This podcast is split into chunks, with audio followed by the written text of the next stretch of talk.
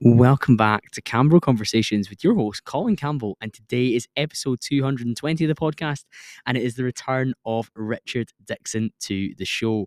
Richard appeared on episode 140 of the podcast back in August 2022, and 80 episodes later, a return to the show was overdue. That episode that we did together remains the most played ever on CamBro Conversations, and it reached the top 10 that month in the UK self-development and health charts on Apple Podcasts, and it charted on Spotify too. It's had a tremendous impact, and during that episode, we really covered the true story of the then 25-year-old millionaire. This time round, you can expect to hear about a whole range of topics, including conspiracy theories about Richard's background and finances, how leaning into being a villain can help you excel, faith in God, family dynamics and gender roles, being capable of being dangerous while seeking peace, plans to own St. Mirren FC, and why it's your duty to be a success for you and your loved ones. I thoroughly enjoyed this conversation. It is over 2 hours long, but it was like a marathon run at a sprint, as I've said many times when I've spoken about the previous episode that I recorded with Richard. Today's podcast is sponsored and supported by Clean Foods Meal Prep. One of the parts of conversation during this episode was around convenience and living a life that allows you to focus on the things that truly matter. And I know for a fact that having my meals delivered on a weekly basis allows me to tick my major boxes for my health, my nutrition, and my fitness, and use the time that I've got more wisely on the things that I really truly need to focus on. So if you could benefit from removing time cooking and prepping out of your diary and generally just eat better, cleaner, healthier meals that meet your macronutrient and nutrition goals, then Clean Foods is the one for you. The meals are cooked fresh each Saturday and midweek in Glasgow, but are delivered across the UK on a Monday or a Thursday. The link will be in the show notes, cleanfoodsmealprep.com, and you can use the code CAMBRO to save 15%. That's 15%, and get your order delivered to you ASAP. Last time round, I said this show had a tremendous impact. The episode that we did together was absolutely colossal, and I know that you guys are going to enjoy this one. So if you are enjoying it, the way to support the show is making sure you've subscribed, share it to your Instagram story, or copy and paste a link to a friend or a group chat that needs to listen in. I know you guys are going to love it, and I cannot wait to see what impact this episode together has. The music's going to play, and you have 2 hours with myself and Mr. Richard Dickson.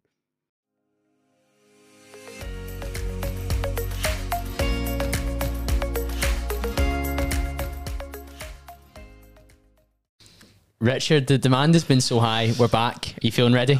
It's round two, mate. I'm ready to go. You know what? It's been, of all the podcasts I've been on, it's been my favourite so far, and I actually feel like I deserve to be back on sooner than this. I'm actually pissed off that it's taking this long, so I'm back. I'm happy that I'm back, mate. I checked the YouTube comments earlier before we came here today, and there was people calling for a round two within about a week of it coming out. I think that would have been premature, but I agree. We've waited long enough, and we're ready to go again. For sure, mate. A lot of stuff changed, a lot of new ideas. For both of us, by the way, because I like to think this is more of a conversation than an interview. You know, I think with some of your guests, because maybe they're so super expert level in a certain niche, it's good for you just to pound them and interview them. But we talk enough off camera that stuff like this is pretty easy. That's what I think would be a cool place to start and really break that wall with the listener, because our first episode and our subsequent friendship almost didn't happen, Richard. Yeah. Do we want to tell that story? It was your fault. So I'll give you my side of the story, right? You know, I've got a good memory, so careful. Yeah, I know that. Well, you'd reached out to me on LinkedIn, I believe, about coming on the podcast, and at that point, I think I wasn't really coming on podcasts. I wasn't really doing stuff like that. And if I recall, I think I just sent like maybe a voice message back, but it was a very short interaction. I can't remember what I said in the voice message. It might have came across as rude, but I think you were a bit unhappy that I'd maybe said no. Maybe it was the manner in which I said no. But and then I think about 2 years later, you done like a "Who do you want to see on the podcast?" and someone put in Richard Dickson. You replied like he's a fucking knob, basically. That's your words. You're not a million miles off. So completely correct.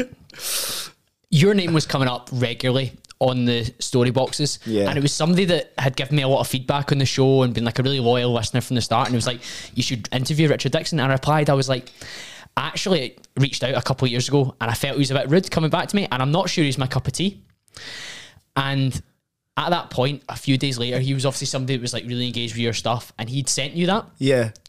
And I woke up the next morning with a message in my request from you on Instagram being like, hi, and again, really civil. So I think this is one of the reasons why we've gone on to be the way we do. I wasn't like, see you, you're fucking... Exactly. You were like, hi mate, can't find anywhere where you've reached out to invite me on the podcast. Yeah, that's a good point to make. I'm talking about the interaction on LinkedIn as if I remembered it at the time.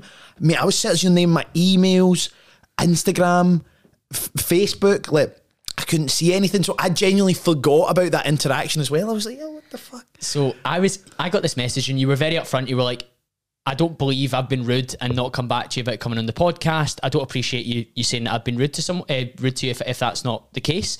And then you said something like, and if, in terms of it not being your cup of tea, completely appreciate that. I'm not for everyone.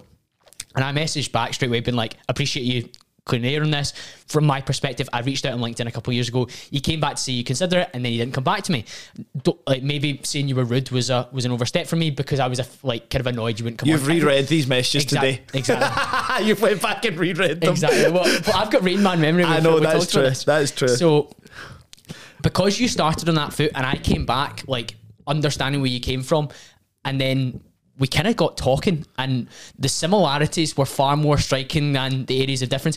Equally, probably for 2.5 years, I hadn't seen your content, because I engaged with it to ask you on the podcast in like July 2020 when I was first starting. And that's also something I recognised myself. At that point, I could deal with rejection in my sales career because I'd built that up. But to deal with rejection from the podcast, when you're just trying to grow something new, you take it a lot harder. The reason for that is when you come down and you try and sell me anything, whether it's a watch on your wrist, your bottle, I'm rejecting that. I'm not rejecting you, right? Because you are a salesman of the product. You could even be a product of the product. Hashtag my protein call, CamBro, fucking 10% off, whatever, right? You're a product of your product. If you were like a mad fat greaseball, nobody would want my protein from your podcast, right? But when it's something and it's holding your name, it's CamBro Conversations, it's your big personal brand tool, really, let's say what it is, especially now, maybe not so much then, but that's personal, as opposed to getting rejected in the workplace. It's like, oh, they didn't like that car I tried to sell them, or that watch, or this thing. It wasn't like, or sometimes they can just be like, actually, I do like the thing, you're a helmet, but you don't really have that issue, I don't think. So I hadn't really engaged with your content during that time, other than snippets when you went semi-viral, because I wasn't really engaged with your stuff.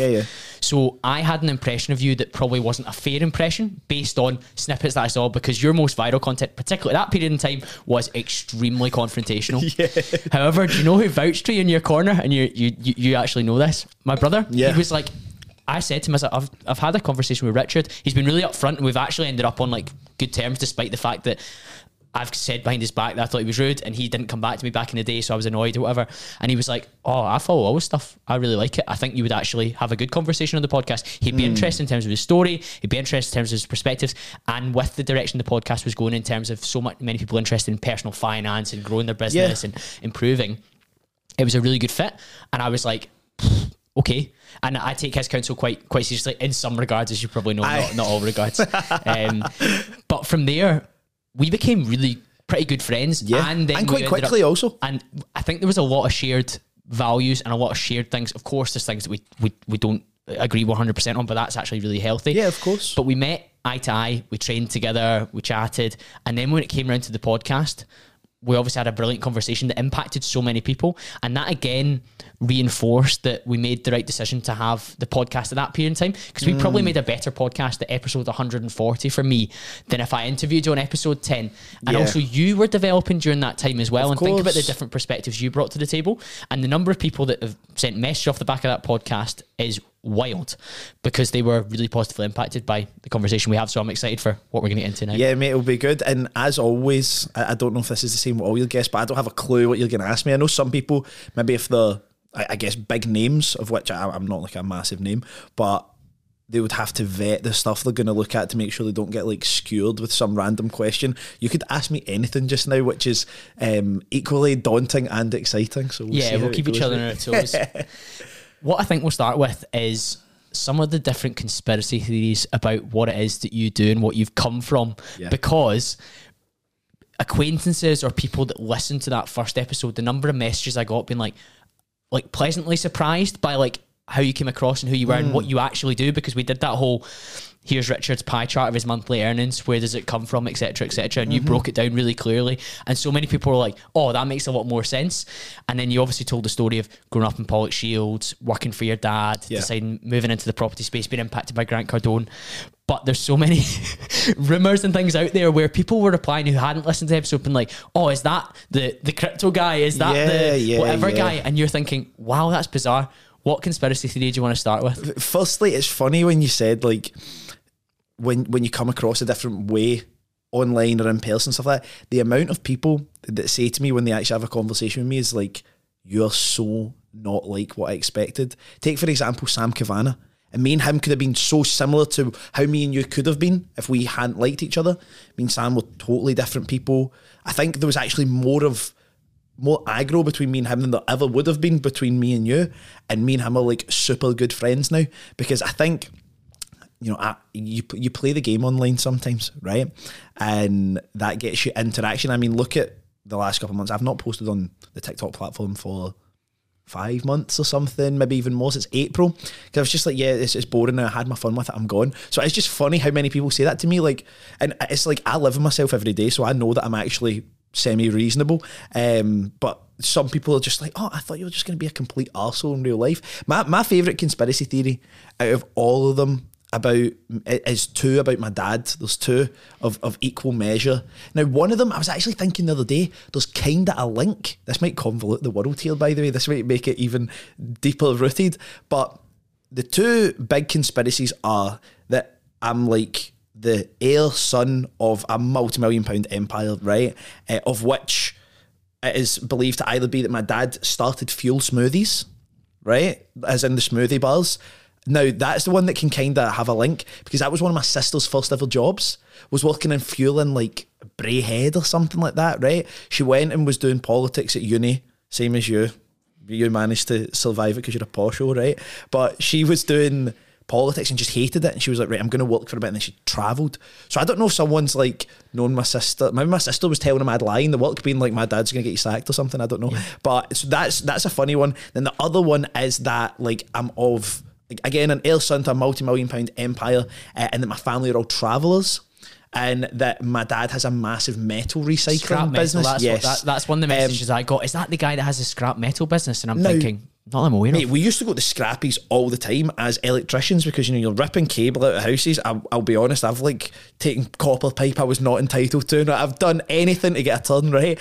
And so I guess, like, yeah, I've been to the scrappies. Is that enough evidence that my dad is like a scrap metal lord? I don't think so. So there's so many different things, mate. Like, and then some of the shit I read about myself, I just laugh at, because I always use this analogy, right? That me and you could go to the same restaurant, order the same food 10 minutes apart. Yours comes and it's a little bit undercooked. You go and review the restaurant and say it's terrible. Mine comes, it's cooked perfectly. I say it's amazing. We both went to the same restaurant and we're both correct in our estimations. Doesn't make the restaurant bad or good. It just, we've had this as an experience in that place, and you know, that's what we've decided. But people have this with me, but with fake versions of me. The amount of people, I think the fake accounts of me that go about, I was trying to think about it the other day. I've probably done 50 to 100 grand, like, bumping people. I've had people message me like, hey mate, just, I can't find your other account. Like, obviously now you've got Meta Verify that helps slightly, but also you underestimate, I hate to say it, how fucking stupid some people are. And I'm going to say it plainly. Oh bro, your James Smith 123 account messaged me earlier on, I sent it £500 of Bitcoin. I'm like, are you a fucking idiot? Like, really?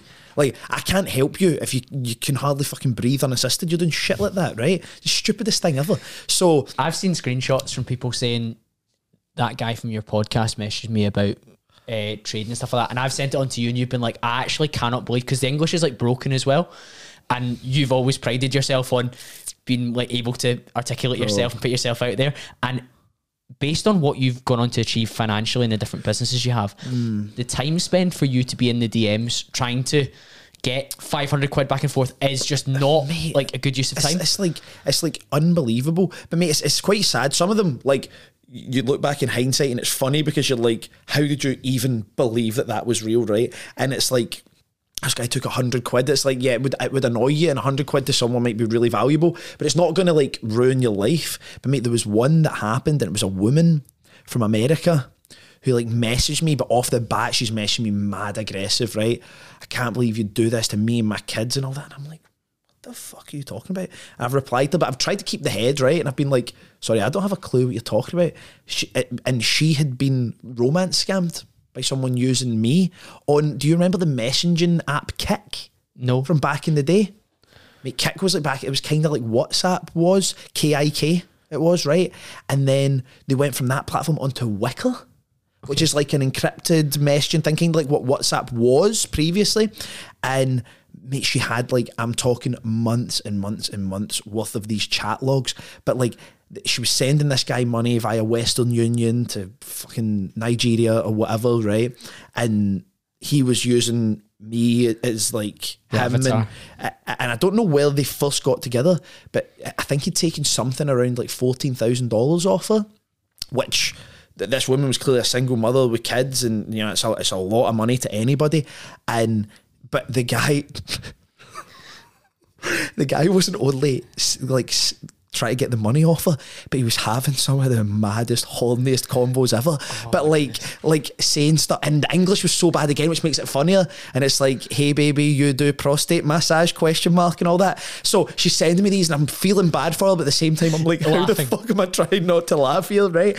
And then her resolution was, okay, well, you clearly have the money, you can clearly afford it, so do the right thing and just send me the money back because it was you. That's good. And I was like, do you know what I'm going to do? Block bite. Just fucking blocked her. I was like, get away, man. Yeah, get out of that situation. It's sad, mate, to see that stuff. And it's so funny how many people, like you're saying, people saying to you about it, but like I'll meet people and they'll be like, oh, how's that crypto going that you sent me? And I'm just like, fucking use your brain, man. Do you know what I mean? It's just not, it's not me. Like, it's just not. But also, I was thinking the other day, right, that I think crime is so prevalent in the world just now, especially with the music that young people are listening to and all that, right? Even sometimes I get a wee bit of drill music on and I'm like ready to jump out my car and start stabbing folk. Yeah. Yeah, it's mad, right? So I was thinking about it the other day. Like, the reason I thought about it was I tried to buy at Dickson on Instagram, right? It was for sale on a marketplace called Flipped with 2 P's and 1 D. It used to be called OG Users back in the day, but it's pretty sketchy, right? You need to go through a whole bunch of different websites and all that. So I was on Flipped, found at Dickson. I was like, oh yeah, I'm going to buy that. I think it was like 900 quid or something the guy wanted for it. So I was like, okay, bought it. And OG Users used to have like protection and shit. So I got the Growth Getters username and stuff like that through another guy. And the guy just fucking blocked me. As soon as I made the payment, just blocked me. And I was like, you motherfucker, because I've wanted that account for ages. I tried to spam report it and everything to try and get the user taken down. I just wanted at Dickson. If anyone can get me fucking at Dickson, let me know.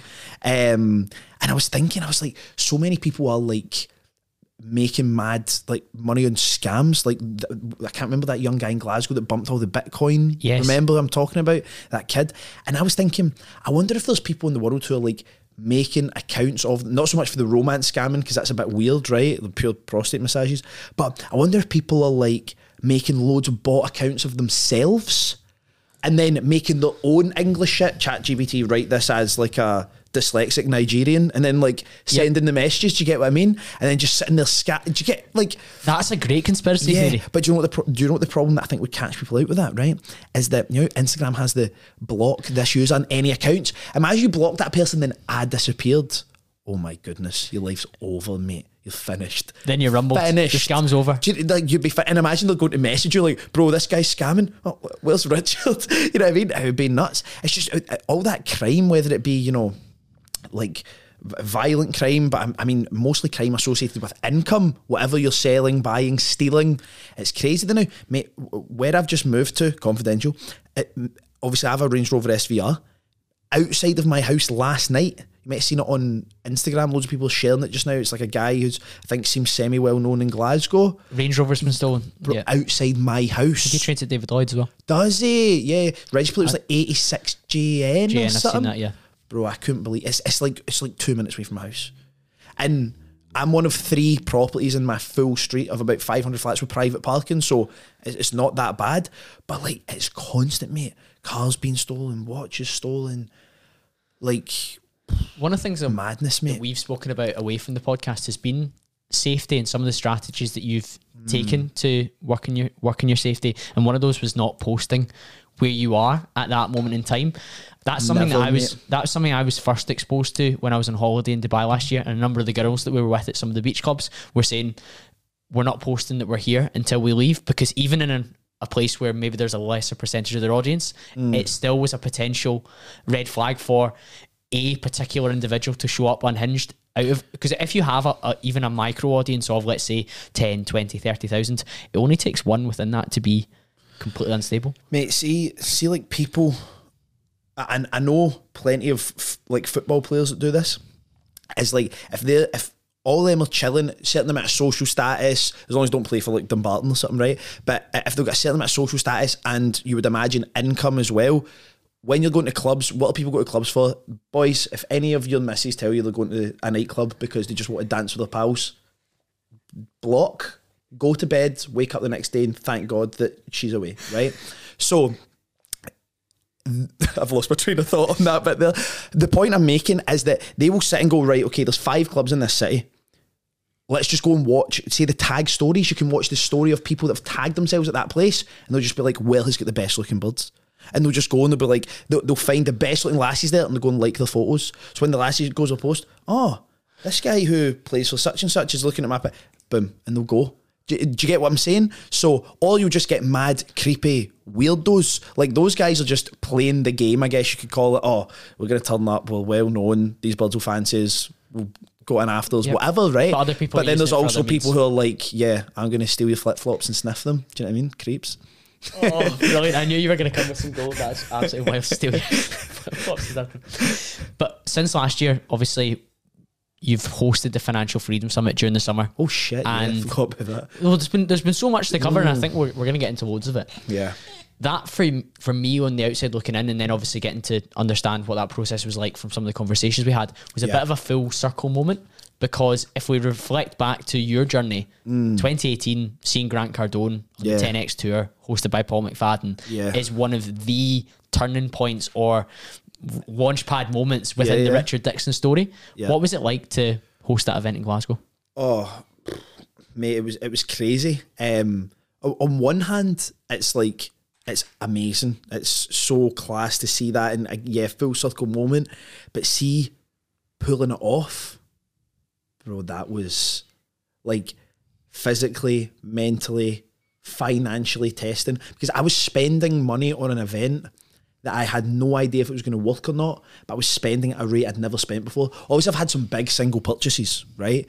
So you could say, oh, I spent 100 grand in a day or something like that, but it's like, I wasn't out buying like 100 grand of clothes, which is then a very substantial amount of stuff, right? But this, I think it worked out is on average across 12 weeks, we're spending like 25 grand a week, basically. Speaker fees, advertising. I would actually just say speaker costs, because you're paying flights, hotels. And by the way, I spoke to some really big names that we were not able to pull off for this, right? And seeing what some people ask for, I was just like, what, right? I've got Patrick Bet-David's assistant's phone number, right? And I was like, yeah, I want PBD.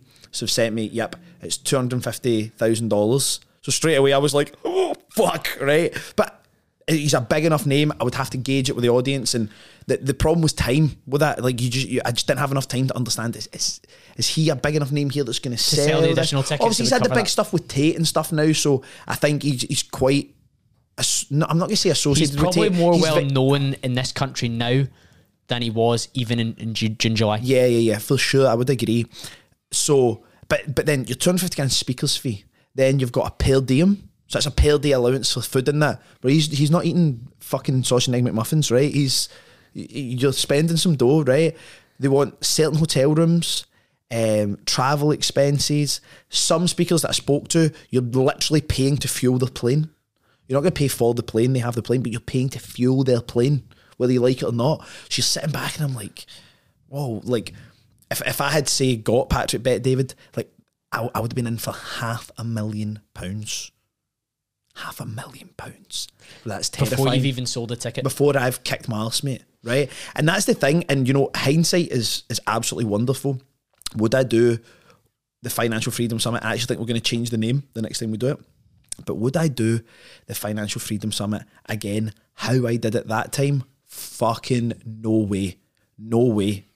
It needs to be something like, if I was planning on doing the Financial Freedom Summit again in June, that's going live in like January, mate. Like, because an 80% of your tickets for anything are bought on the day of release and the last 7 days before the event. So people, oh, there's a whole amount of dead time, but it's the logistics, mate.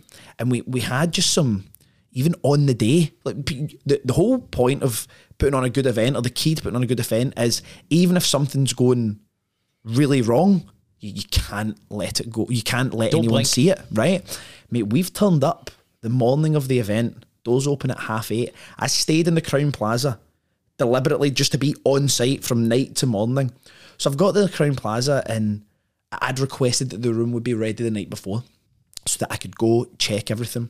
I went to the desk and I've been like, hey, it's Richard, I'm checking in. I've got the event over the weekend. Can I go and check the room? Oh, you can't go in just now. And I'm like, why? And there's an Indian wedding, right? I'm from Pollokshields. I've been to a few Indian weddings, right? It's no like you may kiss the bride. It's like two fingers in the air till 8 in the morning. Party, yeah. And mate, you've never met people that can drink like Sikhs. You just haven't, mate. I don't know where this tolerance comes from. They're all pretty solid. Bear in mind, they were like the warrior class of India, right? These guys can booze. So as soon as they say that, I shit myself. I was like, oh my goodness, this is going to be a nightmare tomorrow. They're like, nope, we've got all the cleaning team coming in at like 5 a.m. Everyone is just going to assault this room. It's going to be perfect. Cool. So we get there in the morning. I have my breakfast around 7. I was like, I'm going to go down 7:30. At least I've got an hour and a half. I've went in and I glance. See, if you stand on the stage, you looked at the room. Oh yeah, the room looks nice, right? Mate, see, the carpets were like matted with like glitter, pastries, bits of food, fucking... like, see, under the tables, which is so weird because you know the setup, what the tables were like. Would you say that was a setup they would have had at the wedding? No. But there's wine glasses under the tables. Whoever's been putting the tables, like, oh, fuck that, just fucking them under, right? So I've like exploded. There was people already starting to clean rooms for new guests. I said to the hotel, I was like, get every single member of staff down here right now to get this place cleaned. Then my staff have went and taken the spell. Whoever's my staff are doing it. We went to start letting people in at 8:30 because it's a nightmare trying to get that many people in. And I don't know if you recall, we didn't open the doors until 8:55. That's how long it took, like an hour and a half of us cleaning. Maybe I should take that off my cost because I managed to get like $2,000 or something back off the Crowne Plaza for that. I'm not sure it's worth the stress. No, absolutely not, mate. I'd have paid, if they'd have said you can pay an extra $2,000 tonight, the room will be clean tomorrow, I'd be like, yeah, no problem. I'd have been pissed off, but I would have done it if I knew, if I had the gift of foresight, right? Yeah. But it's the speaker fees, it's the venue hire, it's the AV. The AV hire was nuts, mate. AV hire was like $35,000 for like 2 days for like the screen, the stage, the lights, the cameras at either side. It's like mega. So I wonder what you're paying for in this place, man. Jeez, oh, it'd be dear. Mate, just all that stuff, catering, security. Like, I'm glad we had security because I see some of these events that bring in these big speakers and there's like no security there. It's a complete foresight. I think security in your personal life and business is so important, mate. So important. When have you started to wake up to that? Because it's something you've spoken about a lot more recently. Some experiences with some friends. Thankfully not happened to me, but a few good friends of mine having, you know, break-ins and stuff like that. And also increasing the calibre and quality of the men that you like basically hang around with, or the men that you communicate with, because... if you get an average room of 10 men in Scotland, you're going to get, you know, a mixture of educational qualities, a mixture of degrees, trades, vocations, creatives, non-creatives, fighters, non-fighters. You're going to get all these different people, and that's good for a diverse friendship. But I like friendship, of course I do, right? You're one of my friends, like we have a really good friendship, but what I value beyond that is people with specific experience. Like, I've been around so many people now, and I'm not from a military family in any way. I don't really know many people that have been in the, but the type of, some of the men I guess communicate with now are like highly experienced, what I would call operators. you know, and that is what they do, what they live and breathe every day. And also spending some time chatting to Faz from Zion, who was our security for Financial Freedom Summit. I became good friends with him, and he does some of the biggest names like Harry Styles. He's when's this going to be released? 10th December. So he's literally sitting right now with Mr. Beast doing a tour of the UK. He's sitting beside his right hand security, right? So stuff like that's it's crazy. I think I'm allowed to say that. I fucking hope so. But I've said it now. So Faz, you know where I live, and you'll come in disguised anyway.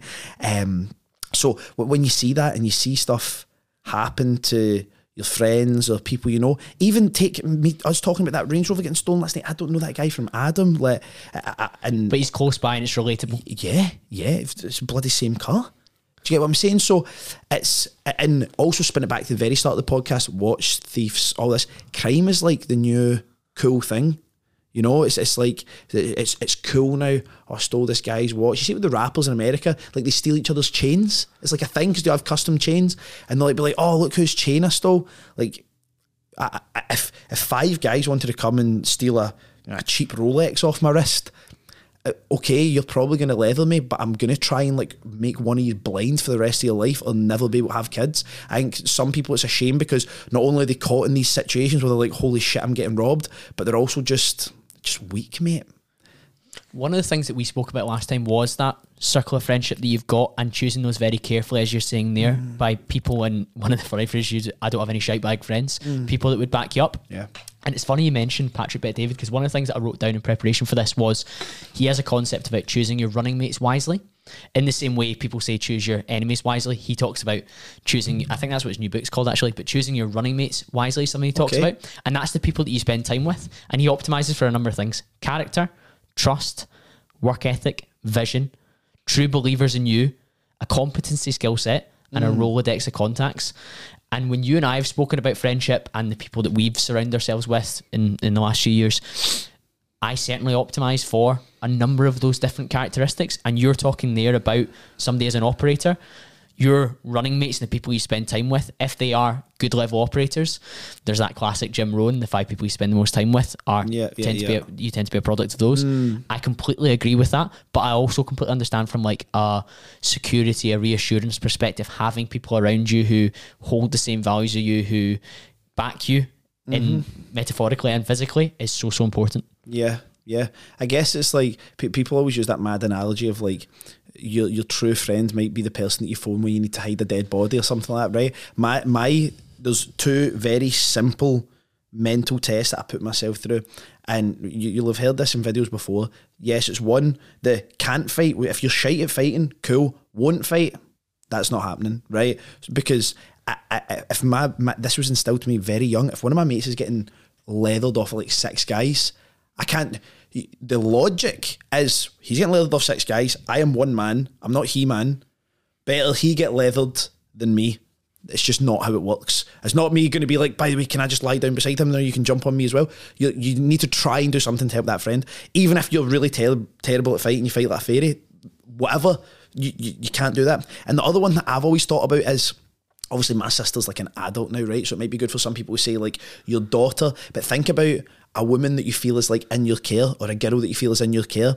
If I don't think that I could leave, if I couldn't be like, call, I need to go right now, it's something really important, please watch her for like the next couple hours.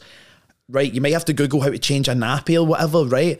But if I felt comfortable doing that, that's a huge test. It's a great stress test. So that's your brother's not getting near any female in my family. So your brother's not one of my real friends.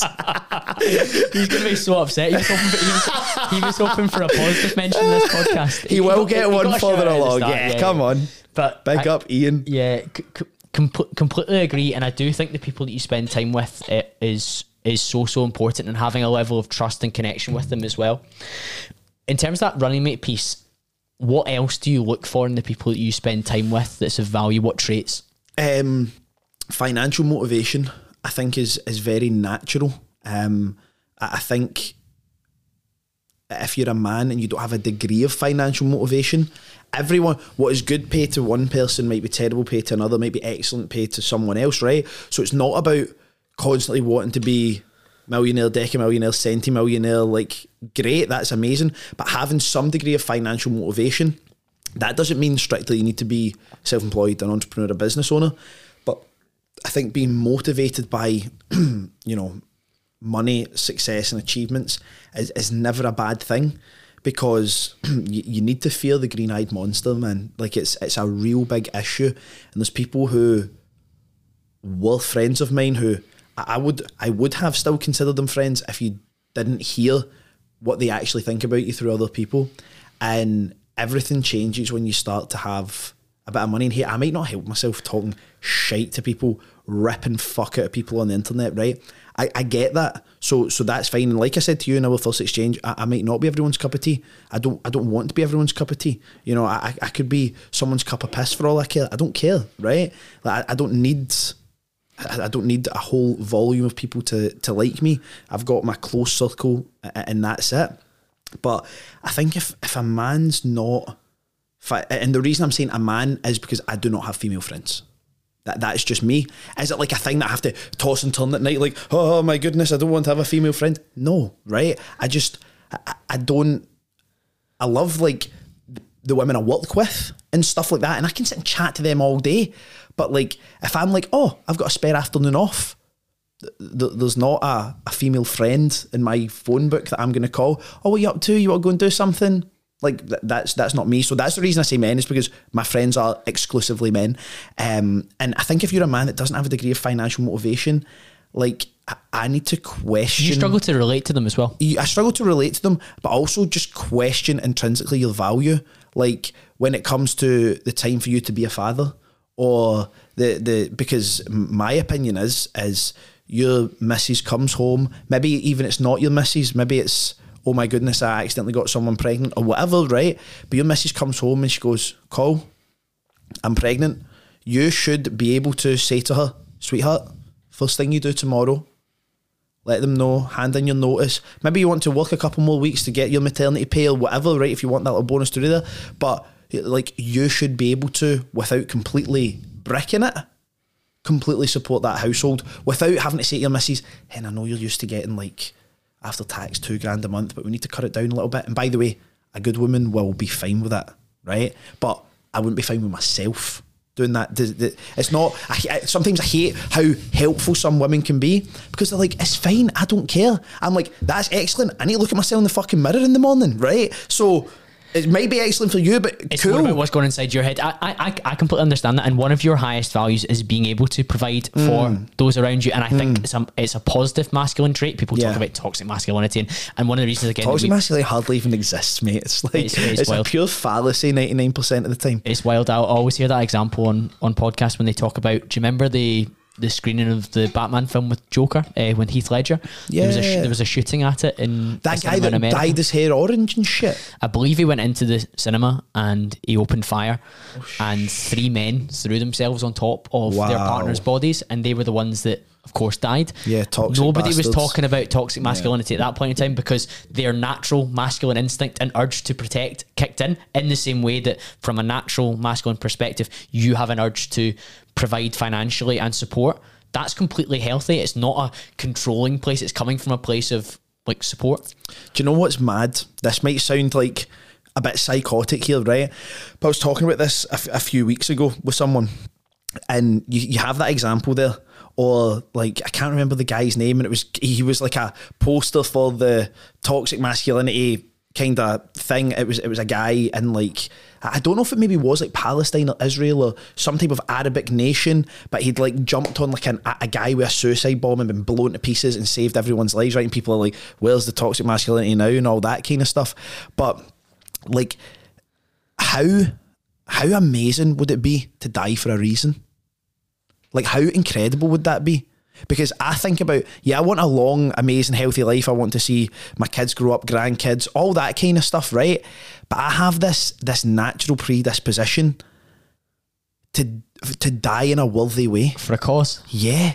Like, how incredible must that feel, right? Not at the moment, maybe having yourself blown open or whatever, right? I'm not talking about physically, but like, lying in your hospital bed and dying, and I don't even mean like without dignity, like as if you've lost all capacity or whatever.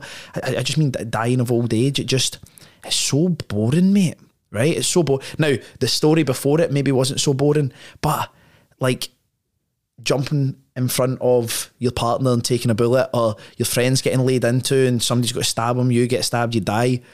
It sounds mad, but what a fucking worthy way to die, mate. What an excellent way to die. Really fatalistic, but again, I think it speaks to the kind of character that you've got in terms of your self-image as somebody that wants to contribute to those around them through leading by example almost. Yeah, and I think it's great. We see it in scripture as well. Greater love hath no man than he who laid down his life for his friends. And it's like, you just see that. And I don't know if it's like because our generation has never had like the young men of our generation have never had a legacy war.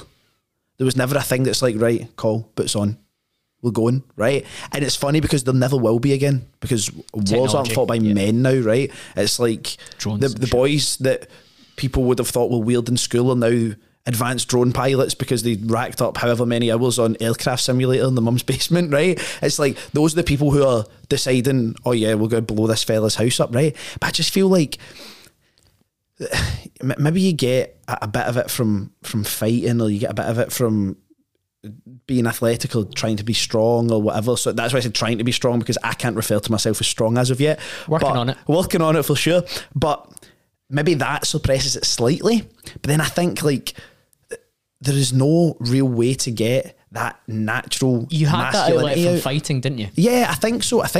But also I think masculinity is so heavily attacked in the world now, so that people are scared to say, like the other day someone asked me, oh, like, why is it you went to, you know, New York for like 4 days? And I was like, to watch the UFC. And they were like, oh, like as if it's pure barbaric. And I just said to them, I said, oh, I love fighting. And you'd have thought I said to them, like, I've just hit your cat with a fucking hockey stick. They were like so taken aback by it. And it's like, how many people have to, like, you might even see it in a corporate environment, right? Well, I'm not saying you have to keep your mouth shut because you're not abrasive anyway, but if you were maybe a bit more outspoken like I was, you would have to think to yourself, oh yeah, I need to maybe tone it down slightly here. I have to tone down my intensity because of the nature of my role in terms of as a sales director. I'm bringing in new stuff all the time. Yeah. And my task was brought to this company to massively grow the revenue, and that's been a success. But people who do their job on a day-to-day basis in operations and stock and product, they are, with the most respect ever, they're toddling along, just doing their thing. Mm-hmm. Pen pushers. Mm-hmm. When you bring in something new and you're like, we're going to go from 1 million to 3 million worth of sales, they're like, that sounds like a lot of work for me. That sounds stressful. So I have to tone down my excitement sometimes about a new project we're bringing in or whatever else. So I completely see what you're saying. Yeah. And judging what elements of your character you can bring to a situation is actually really important. Mm-hmm. In the same way, as a really real example, we were at the golf range and a wee boy wanted to come across and sit in your McLaren. That was a Great Western Golf. Yeah, you didn't come with like brash energy about your car at that point. You were like, how are you, young man? Great to see you. Like, what do you want to do when you grow up? Do you want to drive one of these, etc.? And you spoke in a different tone of voice. Yeah. Because you have to measure yourself in these circumstances. Same way, if I'm in front of the guys that love spreadsheets about stocks of furniture, I'm not going to come in as the sales guy that's just done a presentation where I'm like, oh my God, we've just won £1 million contract. Let's go. Yeah. You can't bring that energy. Otherwise you need to wear different jackets depending on who you're interacting with. Yeah, exactly. Yeah, that's funny. I think something that you've worked on and that has not been as public that I really want to get into is understanding your persona and your self-awareness. And I've been behind the scenes of the Young Entrepreneur Society through some support of the podcast and through our friendship.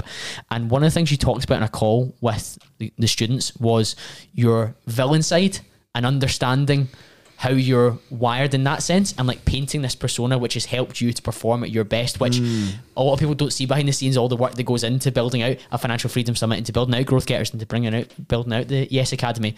What is the villain side, and what's that concept all about? Yeah, so it's a exercise called building your villain, and I did not invent this. I took this from Andrew Tate. That's who I took it from, right? And you say what you want about him, don't care. That there is one of the most exceptional concepts I've ever seen in my life. Now, by the way, he might have got it off some other guy. I don't know if he invented it. Probably not, right?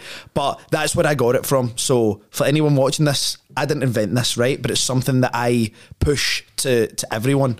So People are always busy. The competition is comparison, which, by the way, is fine, right? It's totally fine. You can look at someone, as long as it's not like evil, jealous competition. As long as it's like, fuck, that person's much bigger, much stronger than me.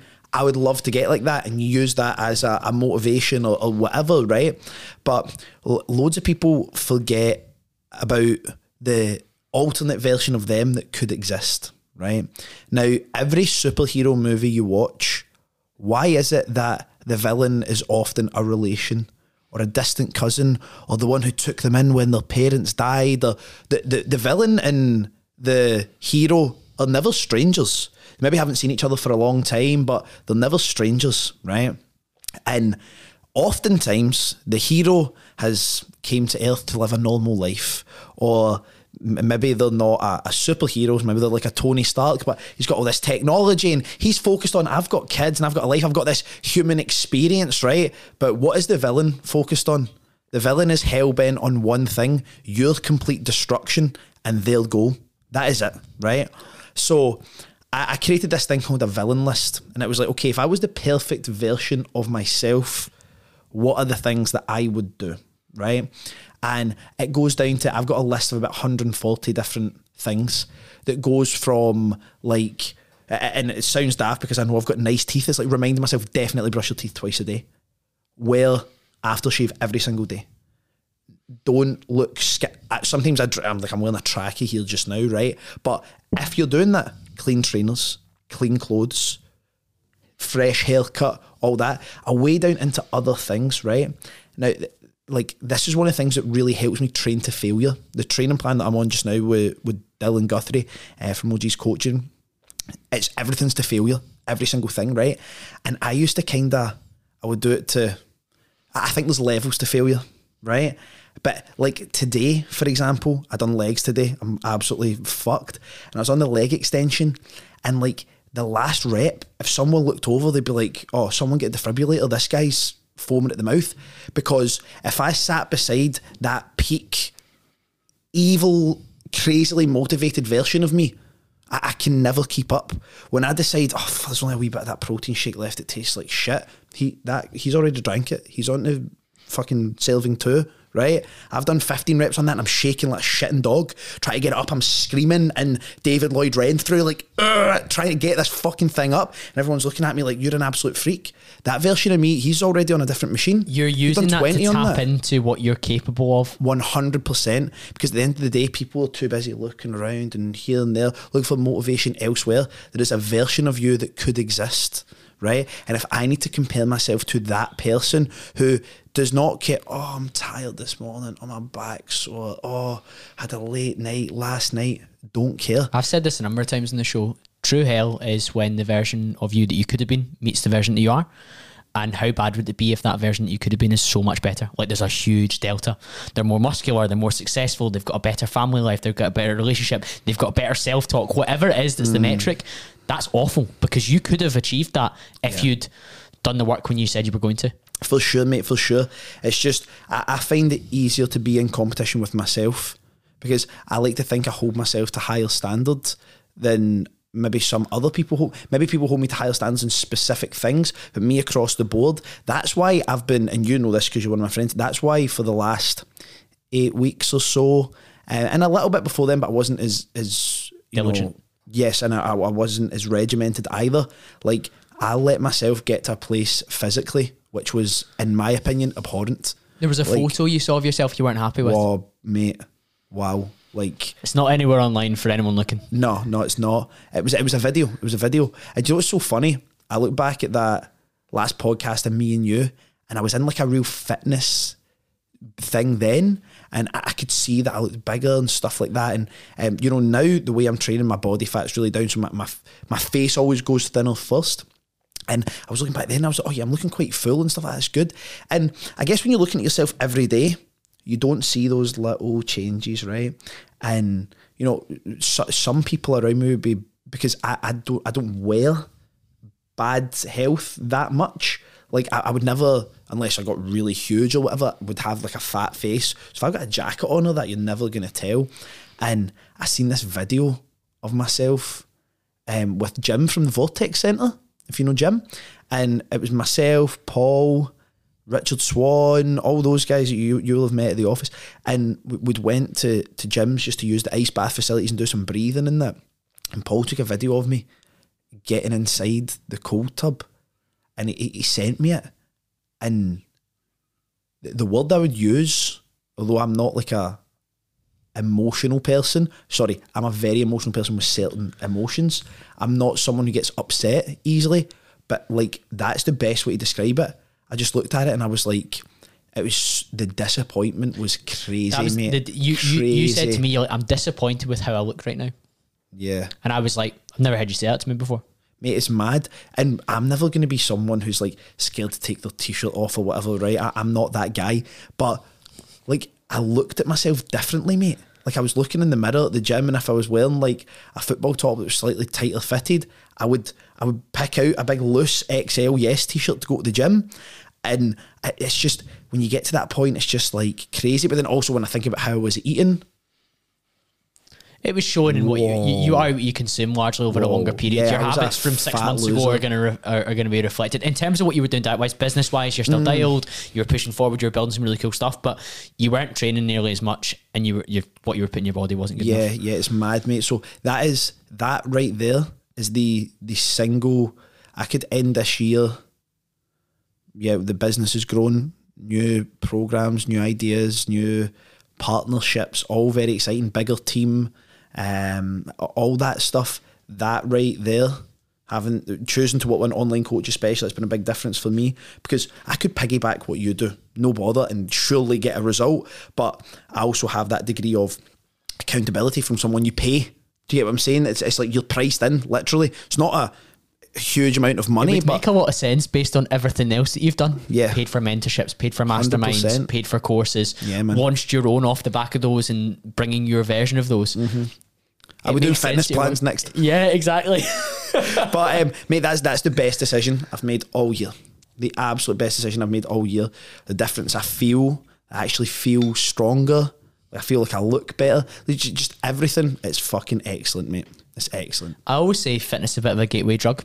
And it's a bit of an entry. It's like the pebble at the top of the hill that starts the avalanche. If that's going well, then so many other things tend to go well in people's lives. Now, don't get me wrong, there'll be loads of examples of guys with rippling muscular physiques that are absolutely crumbling all over the place. Yeah, but if you in general are training well, eating well, you're probably going to be functioning at a level where you just feel better about yourself. I think so as well. Everything's better. My sleep's generally better and stuff like that. It's just, I feel like, not in an evil sense, but I feel like I'm in my villain arc just now.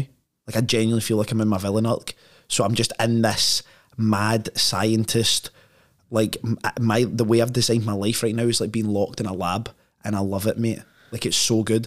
I wake up, I do the same things every day. I'm eating the same things every day. Like I feel like there's a reason why Steve Jobs and people like that, or Mark Zuckerberg, wear the same uniform. It removes decision fatigue. And think about all the micro decisions that you have to put energy towards throughout the day when it comes to your businesses. That's a really good point. Let's save on those and that energy, and I'll just eat all the same things. Like I eat roughly very much the same things every day. Yeah, and I'm not having like flavour fatigue or anything just now because of the level of motivation I feel. Do you get what I'm saying? So I'm like, I don't care. I don't feel like I'm processing nice or not nice. I feel like I'm just seeing stuff as fuel just now, which is probably why my eating habits have changed as well, right? So all I see is fuel. So I'm just like, wake up, I know that I eat this thing here, I know that I take the dog to the nursery, then I go to the office, then I'm doing bang, bang, bang, bang, then I train, then I get the dog from it.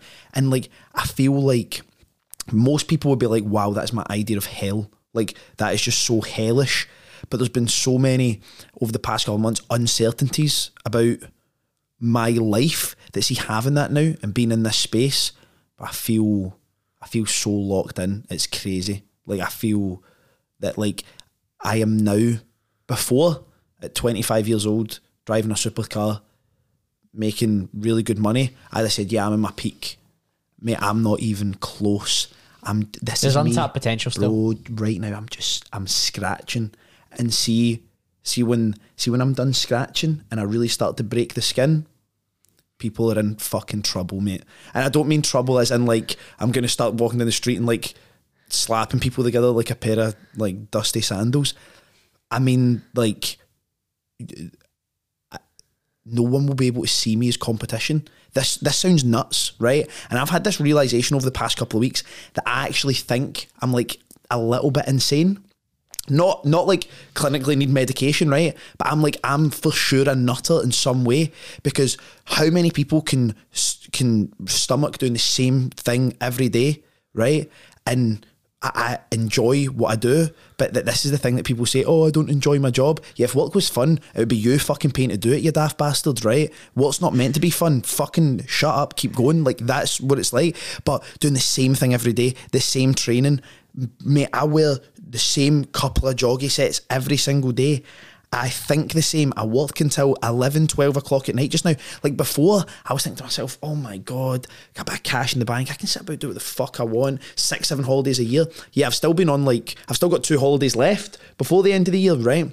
So I'm still doing stuff like that. But mate, when I'm on those holidays, when I'm on flights, I get in these moments where you cannot break my focus. Like, it's like, we obviously use the traffic light system in the office that helps sometimes as well, right? But mate, I've just got to this point now. I just lock my door. I don't care if you're banging like, help, the big scary man's here. I'm in the zone. So I genuinely think that over the next couple of years, and it excites me, and I genuinely, before I would be saying it with arrogance, which, by the way, there's a time and place for arrogance, and I still love doing it because it can be fun. But I'm genuinely like, the idea of what I am going to be like in 2 years' time, it intimidates me. Do you know the Tim Ferriss concept, crushing a Tuesday? He basically talks about how... if your average Tuesday, you wake up excited to do it, then you are in a really good position in life. Mm. And the way you're talking about your day-to-day schedule just now, you're kind of winning because your Tuesday is great. My you're Tuesday's full. But Tuesday's such an average day for most people in the working week, isn't it? They're kind of like, oh, Tuesday. Tuesdays, I always find this a really good analogy, right? I think takeaways are a great example for... habits and cycles of human beings, right? Especially when it comes to ease of access of food, laziness, when they would feel at their most tired, or where, because takeaways, people generally say, oh, I deserve one because today is X. There's a reason why most takeaways are normally shut on Tuesdays, because here's the logic of the week. And this says a lot about psychology, right? By the way, I bet Tim Ferriss wasn't thinking about this because we're just so Scottish talking about takeaways. Exactly. Mate, I've never read this anywhere. This is my own personal study, and I was looking through Facebook business and all that, right, to find where these places are open. Monday, you come in, oh my God, first day of the week, tired, right? Wednesday, middle of the week, hump day, need a little pick-me-up. Thursday, it's the day before Friday, weekend's coming up. Friday, payday, or it's Friday, end of the week, you know what I mean? Saturday... oh, I'm going to have a couple of drinks, have a takeaway. Sunday, oh, I'm hungover, I'm going to have a takeaway. Tuesday is that dead day. Tuesday is like the least significant day of the week. Now, for me, minus Sundays now because of, religion, which basically. Which we want to get onto. Yeah, we'll speak about that. I see every day of the week is the same. St. Mirren Saturdays, awesome. But if you think I'm not working... then going to the football, then going home to work. People might think like, oh, Richard, that sounds miserable and all that. Mate, you don't know how great it feels to be in a position where you're enjoying working yourself to death. One of the phrases that, again, I use all the time on the show, and people, our regular listeners, will be laughing down their airports just now, is the tools will be heavy, but they'll feel light in your hands.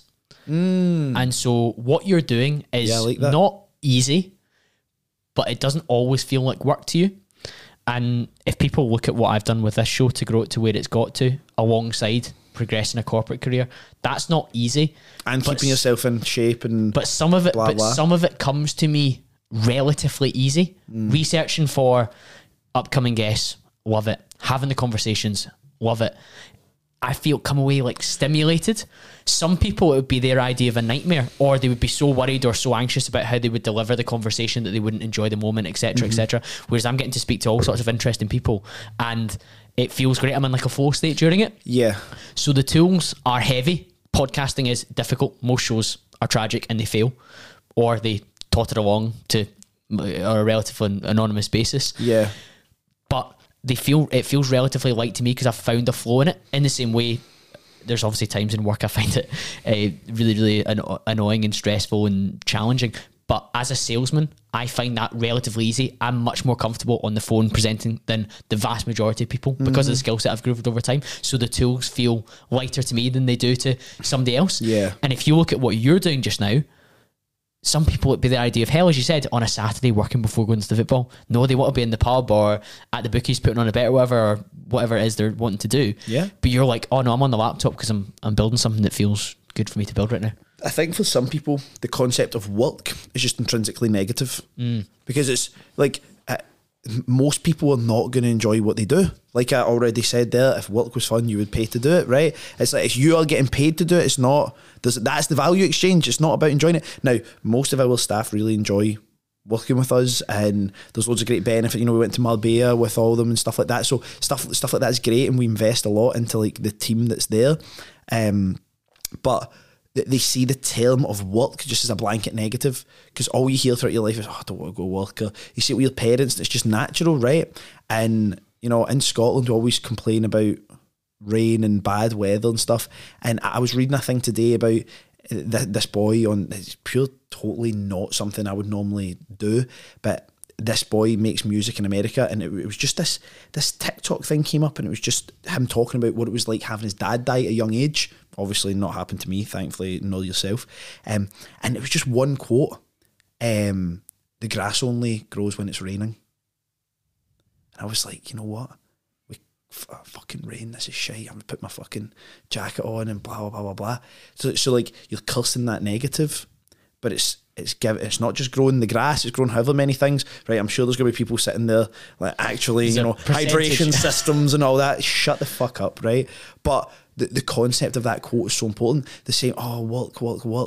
Like I'm away from having to, and I'm now in a place in my life that everything is a get to. I was talking about this yesterday. So I'm not saying, oh, boys, sorry, I have to wake up early tomorrow, I'm going to go home. Like I get to do that. I get to wake up early. I get to, you know, spend that absurd amount of money to most people to have my wee tiny dog looked after by a high quality nursery every single day of the week so that I can, like, I get to then go to my office and I get to build something that is meaningful and I get to train and then I get to make food and I get to tidy up a little bit. Obviously, I've got a cleaner because, you know, I'm useless at actually staying on top of everything, but I get to do all these things. So many people, just a small change in language, mate, cognitively can have such a massive effect on people because it's just, oh, I have to do this, I need to do that. But you don't fucking need to do anything. You don't need to do a single thing. You may feel that you are contractually obliged to, you may feel that, you know, societally you need to, you don't fucking need to do a single thing, right? So yeah, you can have to, oh, I have to, fucking boo-hoo, man. Do you know what I mean? Like, you get, and this is, the get to doesn't come from, I hate the argument of, oh, you know, well, you should be happy there's starving kids in Africa. Yeah, bro, there's relativity. Perspective's important, but at the same time, it's not the be all and the end all. How you frame things in the language you use is something that I've explored a lot with different, like, mindset coordinators in the US. They have a lot more of these people with different sports teams. So a lady called Lauren Johnson was the mental performance coach at the Yankees, had her on the show, and a lady called Hannah Hughesman, who was at, I think, the Texas Rangers. And they spoke both about the same thing. One of the most common terms that's used in sport is nervous. So nervous before you play, nervous before a trial, whatever it is. Switching that to excited has notable, tangible benefits in terms of the neurons that are firing off in your head. But of course, then your performance there afterwards. So I could say that I'm nervous before I opened the StreamYard call to go on with Sahil Bloom and interview a guy who's got a million Twitter followers. Or I could say I'm excited. And yes, there's energy inside me that's nervous energy, but I've reframed it to excited energy. So I'm going to be more articulate. I'm going to be more on the ball. I'm going to listen more carefully and come back to him with something that's more interesting than if I was maybe placid or maybe downregulated. Yeah. I'm like benefiting from that. I'm like, oh, that nervous energy is excitatory power. It's different words, different outcomes. I think so many people speak negativity into existence, and I'm not talking about that in terms of the universe is going to hear you and fucking Buddha's going to fly down, slap you in the wrist or whatever shite people listen to these days. I just mean, you know, you can become your own echo chamber, and if you constantly tell yourself something enough, it's probably going to come true, you know. At the moment, you're telling yourself that you're living a great life. Mm-hmm. You feel that way? Yeah. And why would I not? You know what I mean? And do you know what the thing is, mate? Like, my character development, if you asked me on the last podcast, you might even have, I don't know. No, you definitely didn't. Like, if I thought what I'd be like right now compared to who I would have thought I would be now, I'd be a million miles off, mate. Like a million miles off, because, you know, I'm so much happier with myself now. There's always things that you want to change, but even it, like, I've got into this thing now. This again does not help me saying that I think I'm a bit insane. I'm in a real flow of loving to talk to myself at the moment, but like in the gym. I've seen you on the leg extension, things like that. But I would just talk to myself. The other day I'm doing like front raises with barbell, and like, do you know, you guys might know him, you know Thomas Agoitis, that runs Pack Performance? Yes. Bro, I love this guy, right? You'll never follow someone more entertaining, but also just incredibly driven and fucking nuts. And I was going to say equal measure, no, his nuts scales off the chart, right? And I remember once he was going to do a fucking race somewhere, and I just dropped him a message. Me and him aren't like super close, but when we see each other, we'll talk and stuff. And I dropped him a message like, mate, good luck and all that, right? And it's so funny, this Pack Performance, and you know, the painted logo outside's all like big XL bullies and that, right?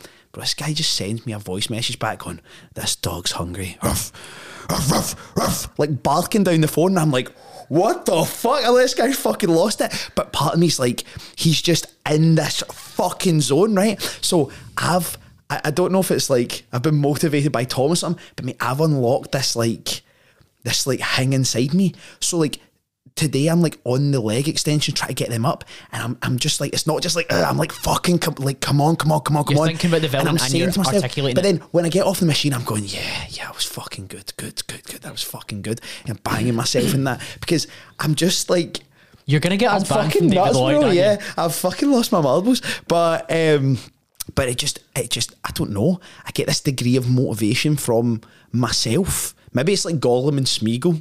You know what I mean? I'm pretty sure that could be medically diagnosed. Yeah. But schizophrenia, yeah. Richard and who? What's your other guy called? Dickson. At Dickson. I fucking swear to God, I tried to claim my money back from PayPal. They won't give me it. Fucking raging, man. Something else that's changed has been your public discussion of faith. Yes. And you've quoted from the scripture during this episode already. How has that changed over the last little while? That's been... Whoa, I can't even explain it, mate. Let's go back then. Did you grow up religious? It. No.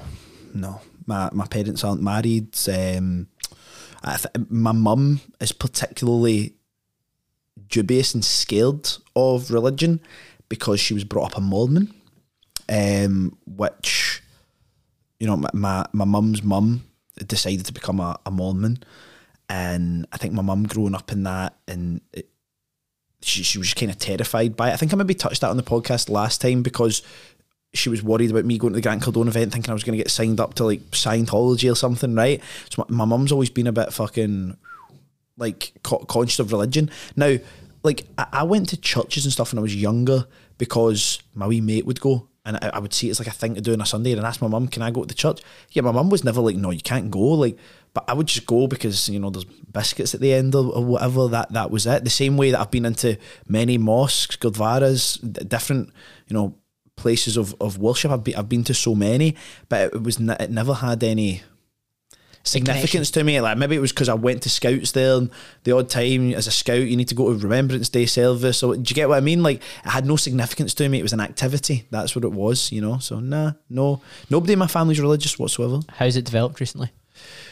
Hugely. Like, it's very hard. It's hard to describe.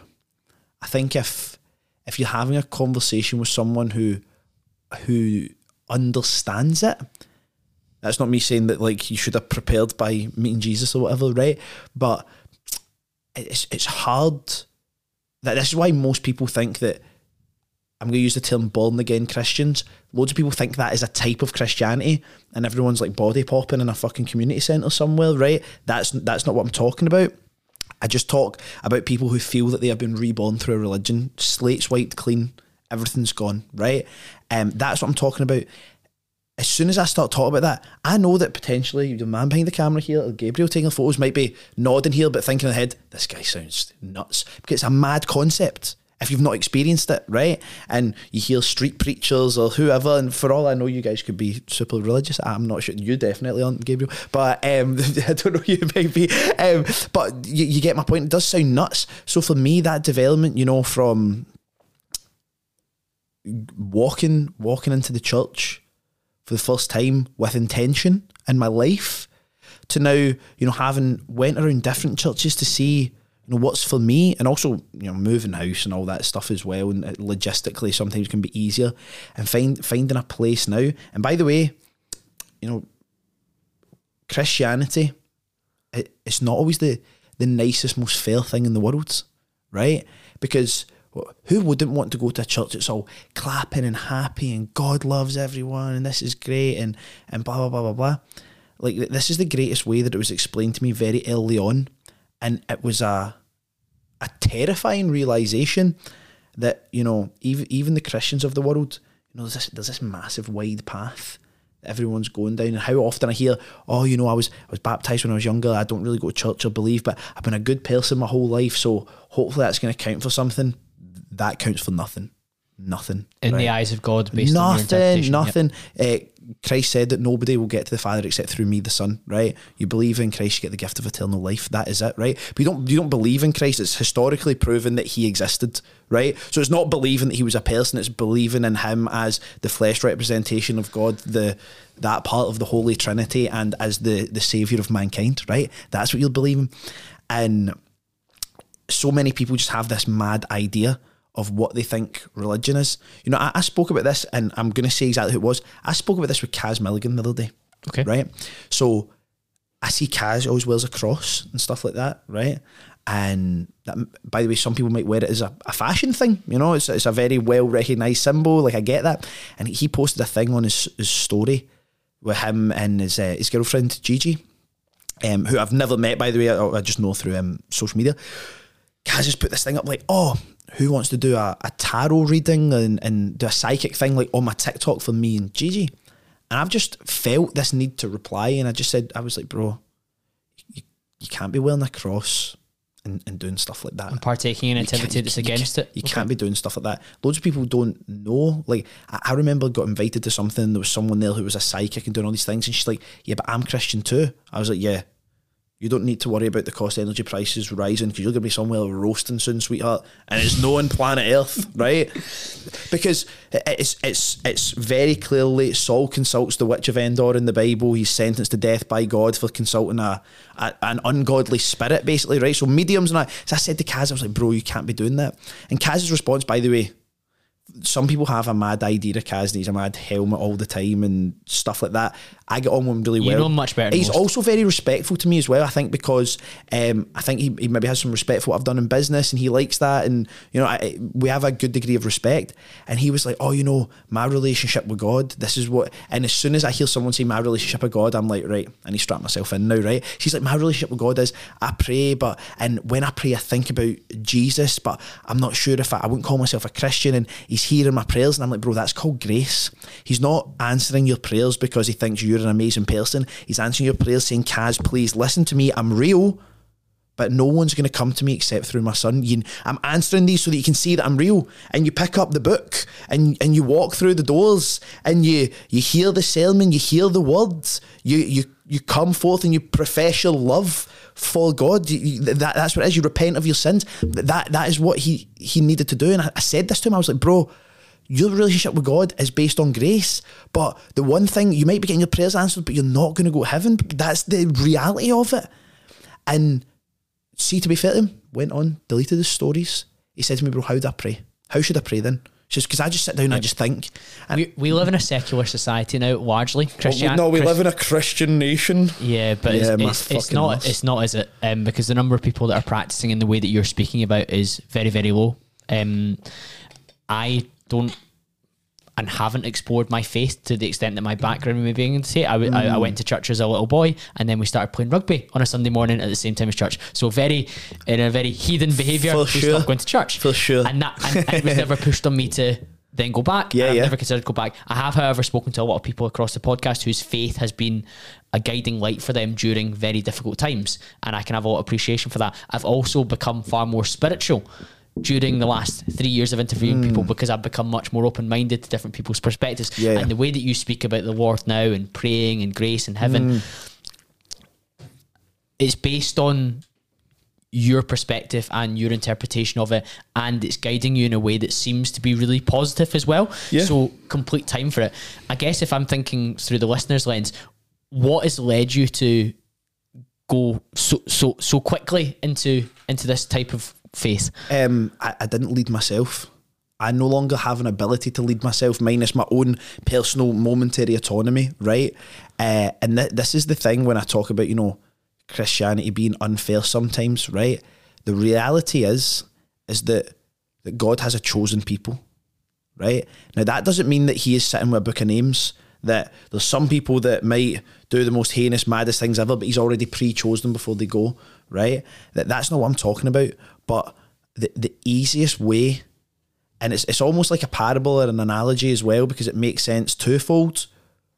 When you hear your name being called by the shepherd, you will never be led by anyone else, right? Now, that is talking about, you know, hearing Christ, but Christ was beyond the shepherd of mankind, leading them towards eternal life. He was literally a sheep herder as a job. Mm. You know, he was literally a shepherd, right? So I think it's quite funny that. So I don't feel that I led myself. Who am I to lead myself to something that is so? Are there so particular massive moments that stand out that opened you up to being open-minded to this? Yeah, for sure, definitely. You know, I think hearing that being spoken about more. Do you know who the single most influential person when it comes to Christianity, who has said more, done more than anyone I've ever met? Alexna McFadden, Paul's wife. Paul's wife, yep. Paul's wife. That this woman is relentless, right? But she's not like, you know, mind in school that like people get called Bible bashers and that, remember that? She wasn't like, she's no like overbearing or whatever, but she'd just be asking you, you know, how's your day going, what you up to, blah blah blah. You'd be like, oh, something really good be happening. She'd, oh, praise God, that's amazing. But that was her talking to herself. She wasn't like saying, oh well, have you thanked God for that thing that happened to you? Because, and I think that's one of the worst things that people can do is be overbearing. You know, and obviously there's a line there, because some people, especially if it's like your family, it's one of the things that, you know, I think about a lot. It's like, wow, well, if I'm on this journey and I feel like my family's not there, it's, I'm not going to say upsetting, but it feels like there's something missing from my own journey, you know, and that's a thing that I kind of have to fight with. But I'm never going to sit down with my family and be like, right guys, you're all going to hell, you just need to come with me this Sunday or never speak to me again. Like you couldn't, they'd be like, you need to go to like Kirstairs or something. You've completely lost it, right? So Alexna was just always sprinkling these wee things in, and it just makes you think about it more and talk about it more and read more. You had to be ready though. So somebody can chip away at you, and I'm not saying she chipped away, but she sprinkled, and you were getting... Sprinkled's a nice way to put it. Yeah, exactly. You were getting little bits and pieces, and there must have come a tipping point where the sprinklings were of sufficient weight for you to be like, okay, time for me to go to church. Yeah, I think had a moment. I think I've spoken to you about that story before, and within that moment, you know, I had what I believe wholeheartedly was an experience with God, right? Not saying I was walking down the street holding hands, but I had an experience where I was like, It was indescribable. It was also terrifying, by the way. It was completely terrifying, right? You ready to share that? Yeah, I'll share it. So, you know, I was away with some friends, and, you know, we're just chilling, camping, whatever. And, you know, I decided, oh, I'm going to experiment with psychedelics, right? And I have never in my life been like a mad drug user. You grew up fighting, hardly drinking. Yeah. Still there's been don't occasional bit of partying, but nothing like wild. Oh yeah, I'm not like pure taking mad rock stars off a snooker table or whatever, right? It's just that's never been my thing. So, but in this moment, I was like, yeah, I'm going to, you know, try these different psychedelics and blah blah blah. And, you know, people always talk about, you know, profound trauma-based experiences, so like healing trauma. I don't have any trauma to heal. I've seen some pure crackle stuff, but I don't have PTSD, nothing keeps me up at night, I'm not depressed, I never have been. So I was thinking like, oh, am I just going to be one of these guys that just like gouches in a corner like a weirdo. And you hear so many people talk about microdosing and DMT and mushrooms and all this kind of stuff. So, you know, had an experience there, and it was like, you ever watched the Take On Me music video by Aha? Yeah. And there's like the Family Guy version and all that, right? And it's almost like black and white, but it's like a flick book of like it moving. That the dancers move as it flips. Yeah, right. So imagine that, but it was coloured. It wasn't black and white, but I was watching myself. It was almost like watching yourself run on strobe lights, right? And I was like walking down this like hallway. I started going up these stairs, and I was in my grand's house, right? My nana's house. And you know, like, you ever play Call of Duty 4? Keep the going, campaign mode. Map? It was the very first mission called Wet Work, and you're on the ship and it starts sinking, and you're having to run with your character at a funny angle because he's like going on stairs vertically, and he's trying to like not fall off. The stairs are like twisting and twisting and twisting, and I'm like hanging on, and I managed to get up and into my bed in this scenario, right? And I'm like lying in my bed, and there's a Velux window like there is in my nana's house, right? And I was lying, I was like, whoa, that's mad. And obviously, I don't know this, but every single person who's there is watching me. And I'm like making noises and that, right? And this just sounds so nuts telling this story, it's so funny. But I'm like lying there, and like the Velux like opens up, and then like the roof opens up, and like these massive set of hands come down, and like, see, if imagine you cupped like a wee mouse or something, or I don't know what a mouse, what a random thing, but like cupping something, right? And I'm like screaming, mate. Imagine that was happening in real life, right? Picked up by a giant. Bro, what the heck? Like, it's mad. So I'm getting lifted up, and I'm like screaming. And I can feel the altitude changing. I can feel the oxygen getting thinner. I can feel myself getting colder, as you would if you're at higher altitude, right? And I'm just thinking, I'm going to die. And like these hands opened up, and it was like, imagine just having a light shone on your face, and you're like, whoa, you're trying to like look, it's like something at a movie, right?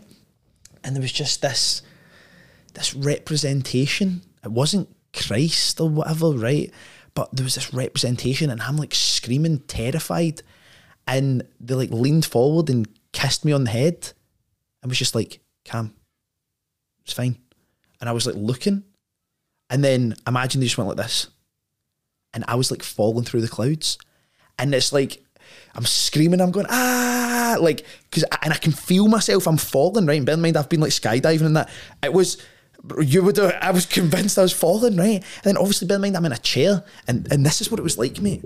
Like, imagine I'm falling, and imagine I'm aiming for the chair, and I literally went like this, and opened my eyes, and everyone was like, you all right?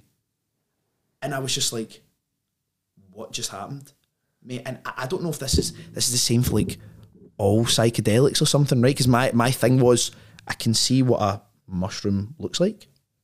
It's no nuts, like it's not that mad oil creepy thing, or like you see those like acid things that's like a pure comic book thing. People are just sticking them in their eyelids and shit, right?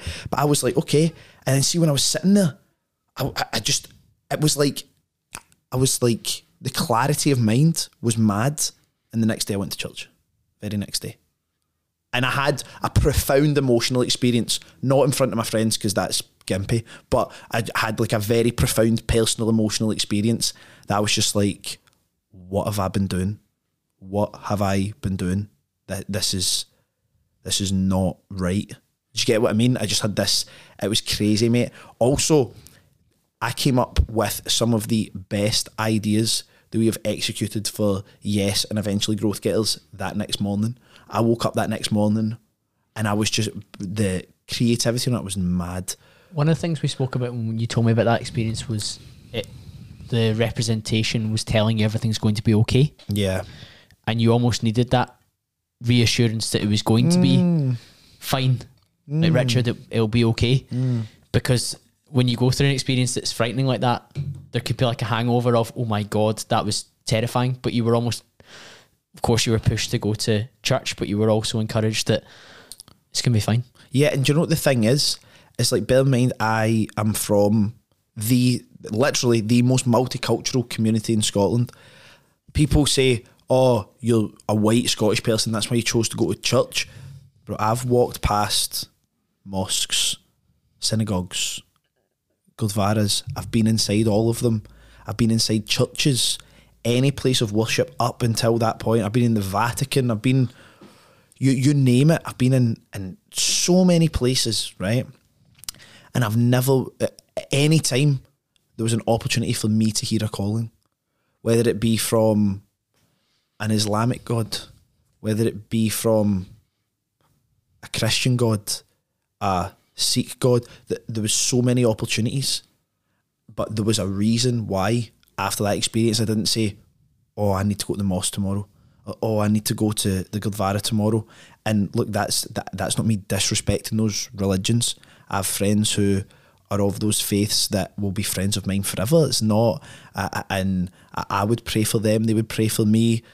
There is, it's not in an animosity sense, but for me, there was, I feel that there was a reason beyond my own selection of what was in my near postcode, for that being the place I decided to go to. Yeah, I've found it incredibly interesting to watch firsthand, and one of the things I think that's come off the back of it that I think is a noticeable metric is that you used a phrase to me the other day that I think a lot of people wouldn't necessarily associate with you, is you're optimizing for peace at the moment.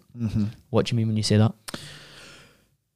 So it's always, it's funny because you might say you're optimizing for peace, and I'm also going through a point just now where I'm wanting to get stronger, faster. Generally, the reason you're doing that is to be more deadly or more dangerous, right? That's why you're doing that. Also to look better. So it's, I don't want to interrupt, but no, you're allowed to become those things, but not utilize them. And Jordan Peterson talks 100%. About men should be monsters, and I completely agree with that. What the fuck is he doing? And built like a fucking ironing board, snap him in half. I love JP. Oh, but yeah, I think some of his stuff's great as well. But bro, lock me in a room with him, I'm gonna assassinate him. Like, please don't. Like, that's the thing. Now, lock me in a bit of plexiglass between us, I'm gonna leave in tears because he's like intellectually brilliant, he's gonna tie me in knots. But men should be monsters. But I had like fucking twist. But you should be physically capable. And one of the things since we recorded in August 2022 was I started boxing in January 2023 because I've looked physically capable for over a decade. I shared a daft transformation photo the other day. In 2014, I had abs and muscles and I looked better than most people looked with their top off back then. But I hadn't played rugby since like 2011, and I hadn't really physically tested myself in terms of like my ability to defend myself in a very long time. And you've been a really positive influence in terms of like, do a combat sport, get good training, feel like you're capable. We've hit pads together and I've learned little bits and pieces from you as well. And it's been great to do that because while I hope and expect never to have to use it, as a man, and there we go with the toxic masculinity, I should be capable of defending myself and those around me to some extent with reasonable force. And while you're saying that you're pushing towards being more powerful, stronger, which might make you more deadly and more dangerous, having that under control is also an extremely positive trait. Yeah, I think it goes back to that saying, you would rather be a warrior tending a garden than a gardener in a war, right? So having capability is very important. Statistically, everyone's going to get in a fight. If you're a man, everyone's going to get a fight at some point, but it doesn't need to be more than like a scuffle at four corners after a night out. It doesn't need to be a fight that's like a fight for your life, but why leave that up to chance, you know? And I think there's something extremely, it's not even stripping of masculinity, it's dehumanizing. Like if someone can disrespect your partner or like someone who's within your custody and choosing not to do anything or not feeling physically capable enough to do anything, like that's a real massive issue. So for me just now, you know, I've never had, like I said, never had any trauma or whatever, but I've always been an extremely reactive person, like mad reactive. And I mean, I'm a nice guy, right? I'm a really nice guy, and I'm not a bad person or like a dodgy person or whatever, but I've found myself at some points in my life, like just being so violent. It's crazy, right? And thinking about it now, and And it's almost like, you know, when Mike Tyson's, that video of him, and he's getting emotional thinking about how he used to be, and he's like, I never want to meet that guy again, right? Because he was wild differently, especially at that stage. He was just mad, right? But I think about, and I think, you know, being a Christian now and other different just aspects of my life has helped a lot. But I know how I've thought and approach different situations before, and I'm like, okay, if it comes to a point in my life where I am in a situation, like an actual situation where that I need,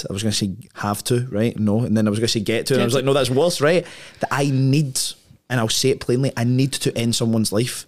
You are posing a life-threatening risk to me, my family, my kids.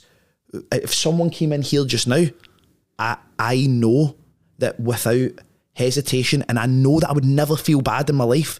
That's the thing that I don't like about myself, right? Is that I could, if someone came in here, knife-wielding maniac, junkie or whatever, I'm going to kill you, and I'm never going to feel bad about it.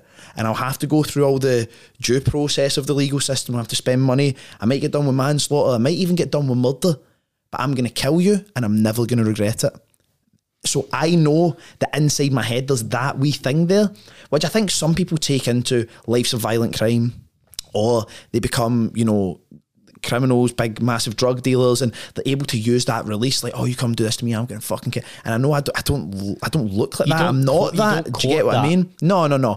But I know that I have that in me, where I have this disregard for consequences, whatever. It's just momentarily, it's like, right, okay, am I going to be the guy that potentially goes to jail because I killed someone, or am I going to let Cole die potentially? Or do you get what I'm saying? Mm. It's a very simple 1 + 1 = 2 very easily to me there. It doesn't, there's nothing in my head that makes me go, oh, that would be a tough decision, or I couldn't kill someone. I know I could, this right? This comes from understanding yourself. 100%. So optimise my life for peace means that I never allow traits like that, or try my best to not allow traits like that to come out for no good reason, right? Because if I have to be that person, and for whatever reason, okay, I'm happy doing that. I enjoy having that in the locker, because people go, bro, you sound like you need fucking anger management. No, I don't need anger management. I am happy. I've never seen you lose it. Generally. Exactly right. I've seen you riled up by a decision, but you're not. You're punching walls and shit, yeah. Right? But I get to this point where I think to myself, like, it's not about, people talk about, oh, you maybe, like, that's something you should speak to someone about. Everyone wants people to fucking speak to folk. This is the dumbest thing ever. Like, it's actually a good thing having that, but it's just trying to get to a position where you can control it better. I don't want to lose that. I don't want to lose the ability that I think with absolute clarity in a very terrible situation, or if I feel that I would have to do something that would be considered really bad, I'm okay with that being my rational decision making, and whatever the consequences are, okay, that is what it is. So optimising my life for peace, by the way, that comes down to, I hardly speak to any of my students directly ever anymore. Like, people might be like, oh, I've booked a ticket for this thing, they message me on Instagram, I just send them back the team's details. Previously, I'd be like, oh, bro, it'll take me 2 seconds, I'll do it myself, right? Like, I even had a meeting today about this, that I need to take that to an even extremer degree, because sometimes, like, if you're caught in a stressful day and someone's like, oh, hey, mate, just wondering if you can do this, or it's feedback that maybe you don't like, I know that I could be like, who the fuck are you talking to? Do you know what I mean? I could just get it totally wrong. I could get it totally wrong. Because of the other things that are going on, it tips over. And I could read that person's message, because I'm already in a bit of a negative mood. I could read that person's message and be like, who the fuck are you talking to? And they'd be like, whoa, mate, like, you must have read that the wrong way. That was not me. And then I've embarrassed myself. I've shown no emotional control, all that kind of stuff. This is a working process, and by the way, will be for my whole life, right? But I need to have my life be peaceful. The average life of a male aged between 20 and 30 these days is like, whether you are a janitor at a school, which there's nothing wrong with that, but for most people it's not your dream job, right? You're a janitor at a school, the managing director of a massive business or whatever, right? Like, the average male between 20 and 30's life is blood, sweat and violence. Not literally. That might be literally, or it might be mentally. that they're fighting with themselves so much, right? Because for every job you want to go for, fucking your job, if you went and there wasn't someone there ready to replace you, there's 100, 500 people, 1,000 people within a postcode that might want to do your job, right? They're all potentially more qualified, more driven. Like, your whole life is competition, it's stress, it's fighting, maybe physically, mentally, fighting for that position, fighting for that girl that everybody wants, but you're the one that wants to have her. Like, your whole life is competition at all times, right? So if I'm in a position now in my life where I'm like, I don't feel the need to compete. I don't need to compete for money, right? Because I have my own business and things are going great and that's fantastic.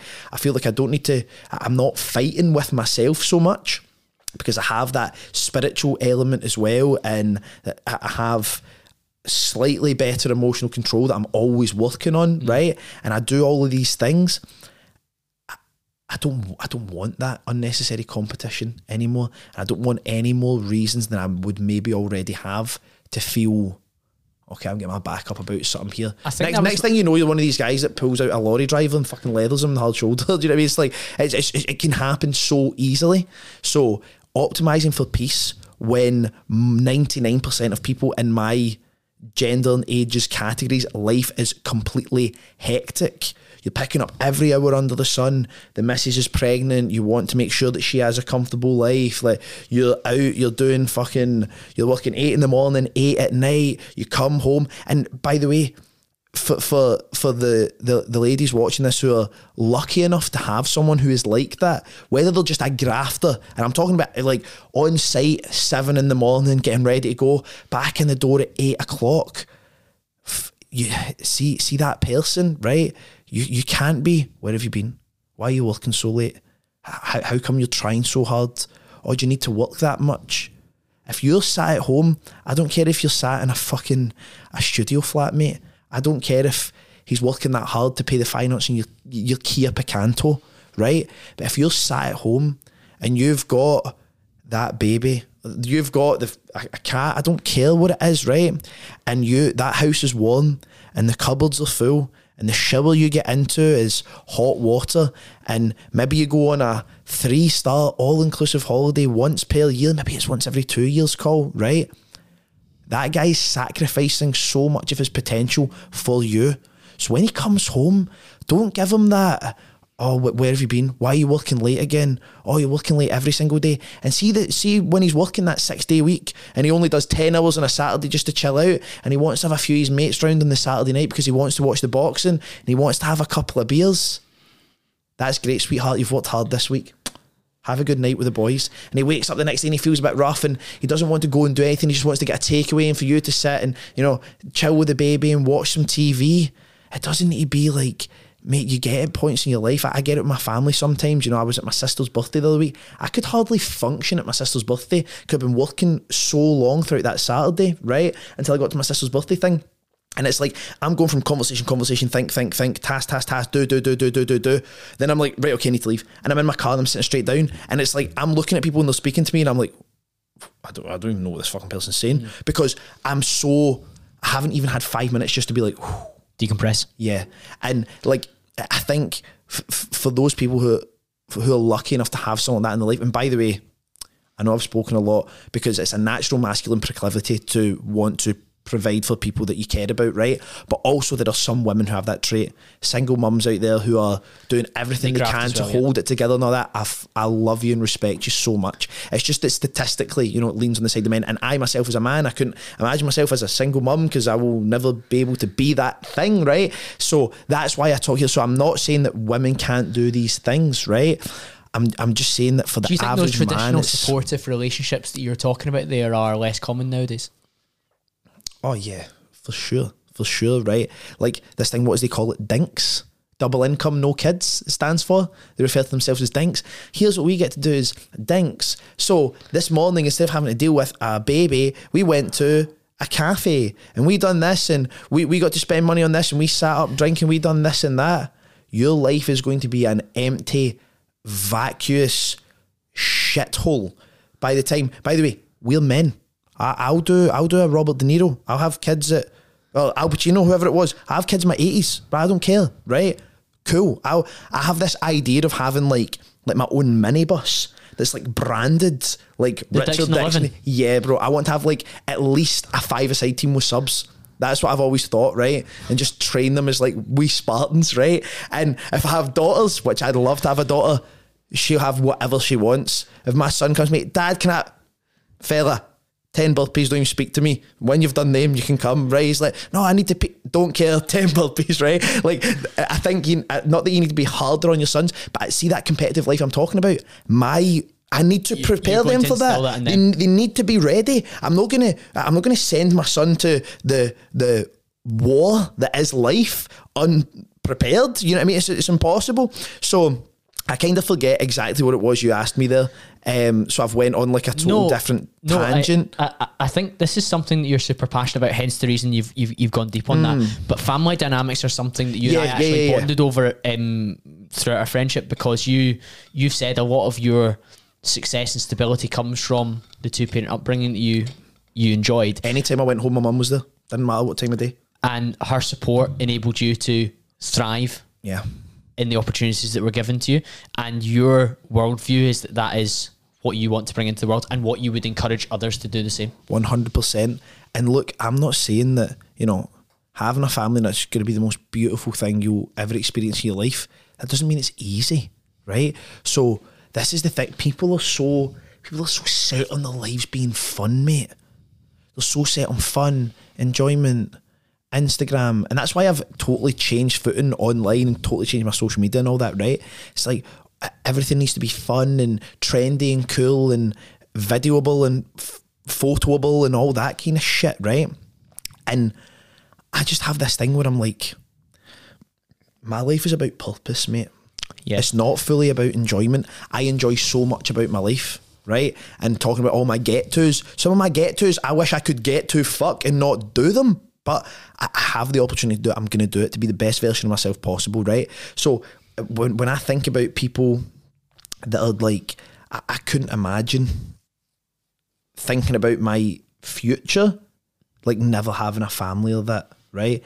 And by the way, I understand that the way my household works in my head, that people are like, oh, Richard, it's easy for you because you're going to be out making money and your wife's going to be at home and she's going to be dealing with the baby and all that. And like, that's the way I seen growing up. That's the way that, you know, my sister's got. We're all products of our environment to some extent, but also the things we consume, the faith that you now hold as well. Yeah. That's a traditional Christian model as well. For sure. And these things all feed into what our worldview and our expectations are as well. Well, the model never failed, by the way, just to make that clear, that this has not become uncommon because the model failed. That it didn't break down, you know? It's not one of these things that you can argue, oh, they just didn't do it right. It's no communism, mate, right? It's like, it didn't fail. The statistics are damning on how impacted somebody's life is by being raised in a single parent household, and people who are supported out of that and do well are doing it against the odds.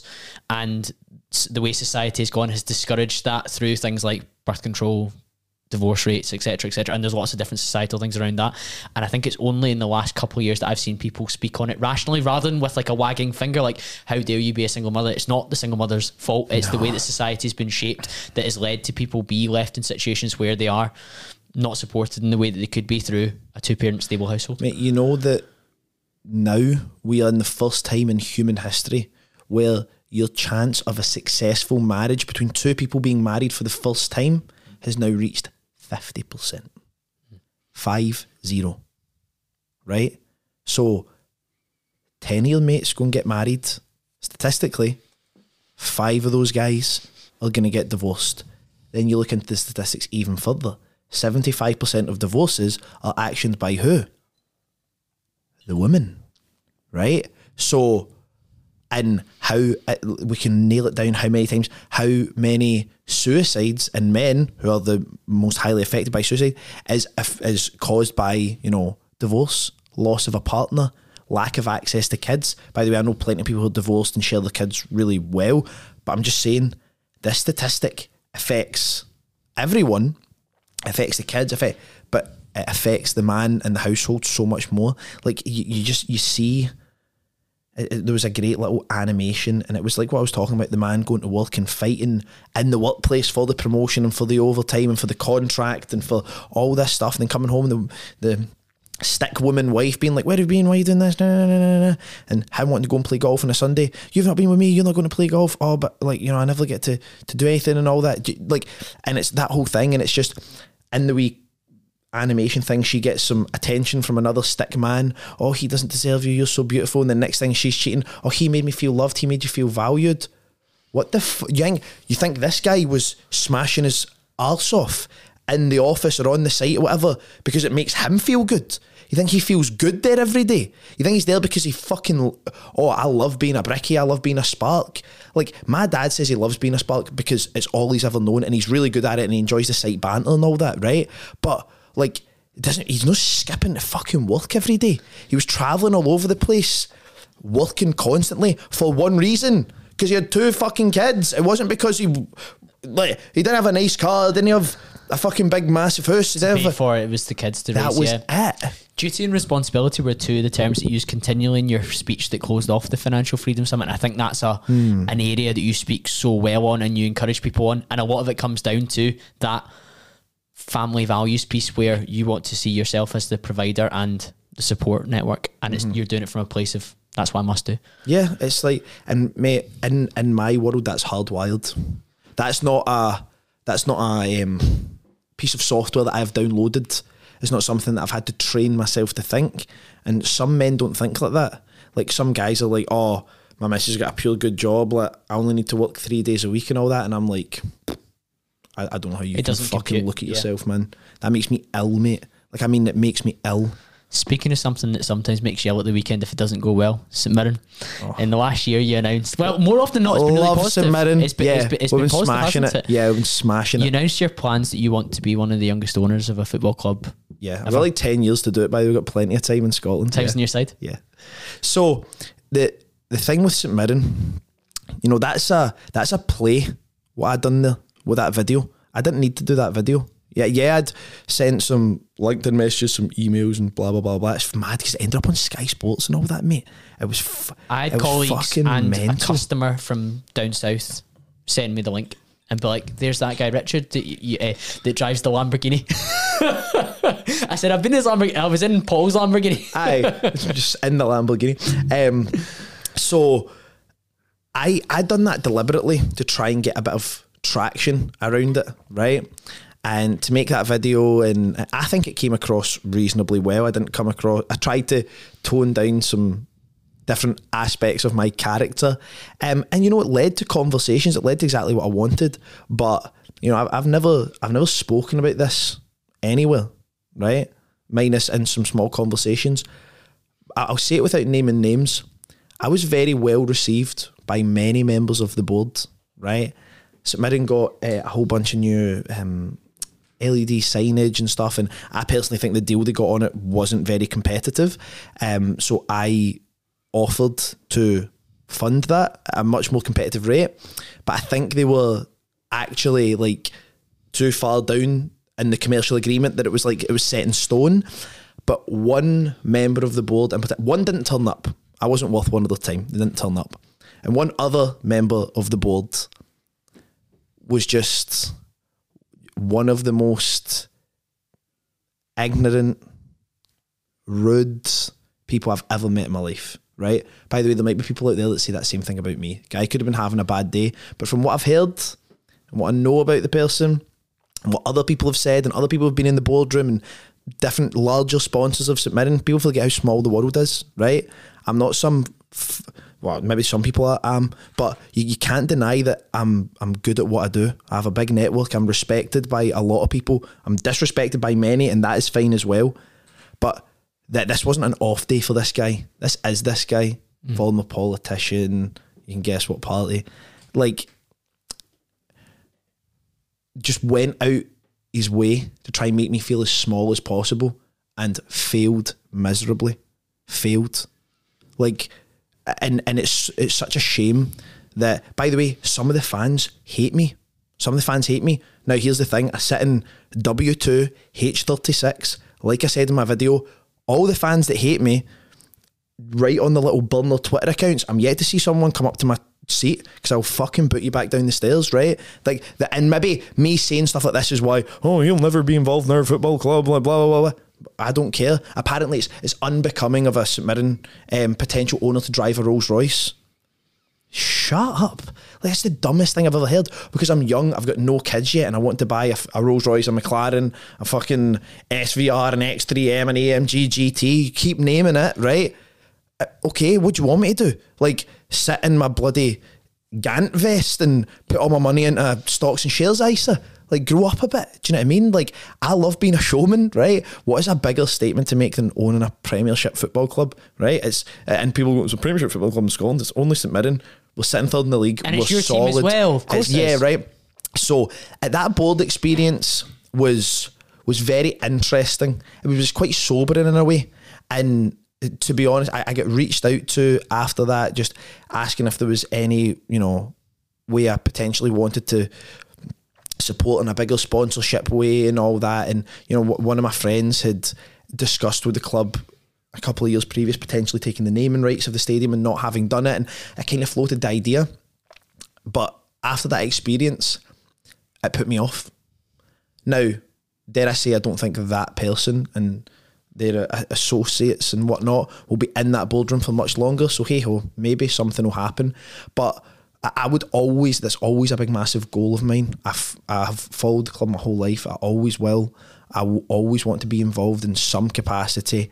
Yeah, say what you want about me, my opinions, my views. I know how to fucking make money. You know, it's that fucking simple. And there's stuff that I look at commercially at St Mirren, and I went through a list. There was like half of the Old Testament. I took notes with me and I was like, guys, you need to do this better. Bang, bang, bang, bang, bang, bang, bang, bang, bang. And they're just like, yeah, but you liked a tweet one time that we didn't like. I was like, oh, well, big fucking wow. I'm my own fucking person. What'd you expect?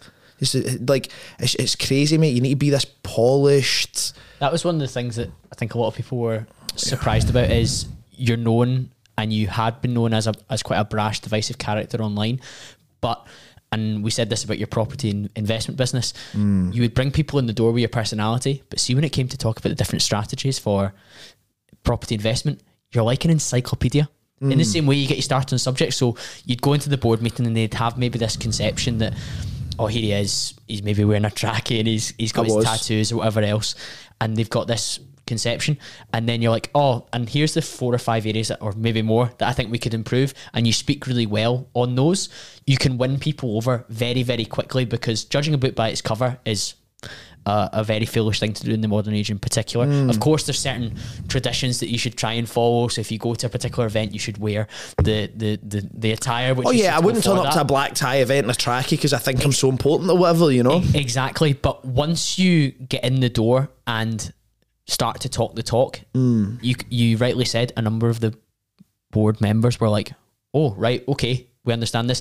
Well, of course, the people that wanted to dismiss it would hark to a tweet you liked or a TikTok that you posted where you swore or something silly like that. Mate, I swear like a trooper, and it's something I'm trying to improve on, but when I get particularly passionate, stuff comes out. Like, I love St Mirren. Honestly, I do love all the fans. Like, I love everyone that I've ever met at the football. Everyone's so nice. And some people come up to me and say hello and chat away. And, oh, I like what you're doing for the young people. I buy tickets for kids. I did support the schools. Sadly, that's no longer possible. But I done as much as I could, you know, as possible to try and be of service. But, you know, see, if I was a young guy who was like super polished and inherited some money, had a business degree and whatever, and dad owns full screens, yeah, they would love me, like, or more people would love me, but that is just that's the reality of making big statements, saying big things. I knew that stuff like that was going to happen, mate. I knew people phoning me, random news outlets not wanting to speak to me. That's why I went and got media training and all that kind of stuff, just in the off chance, you never know. But it's just it's a shame, I think, because I think we could have added some value there. And people forget, you know, I had an incredible idea in my head for, you know, within my network, the access. I'm the least successful person in my network, right?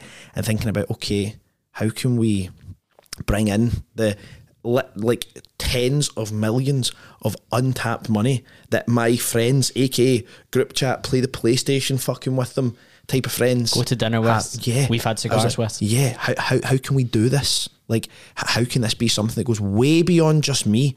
I need to be the guy who, hey, look at me, I'm a fan, I've been a fan my whole life, use that angle. But this is the thing, mate, and I'm sure this podcast will get watched and bits will end up on St. Mirren Twitter and people think about it. And I'm not just talking about the bits of me talking about St. Mirren. Oh, it was great that, you know, Richard isn't involved with the club in any capacity because he said that women should stay at home and be looked after by a man who works really hard and have a really enjoyable quality of life. What a scumbag, can't believe that.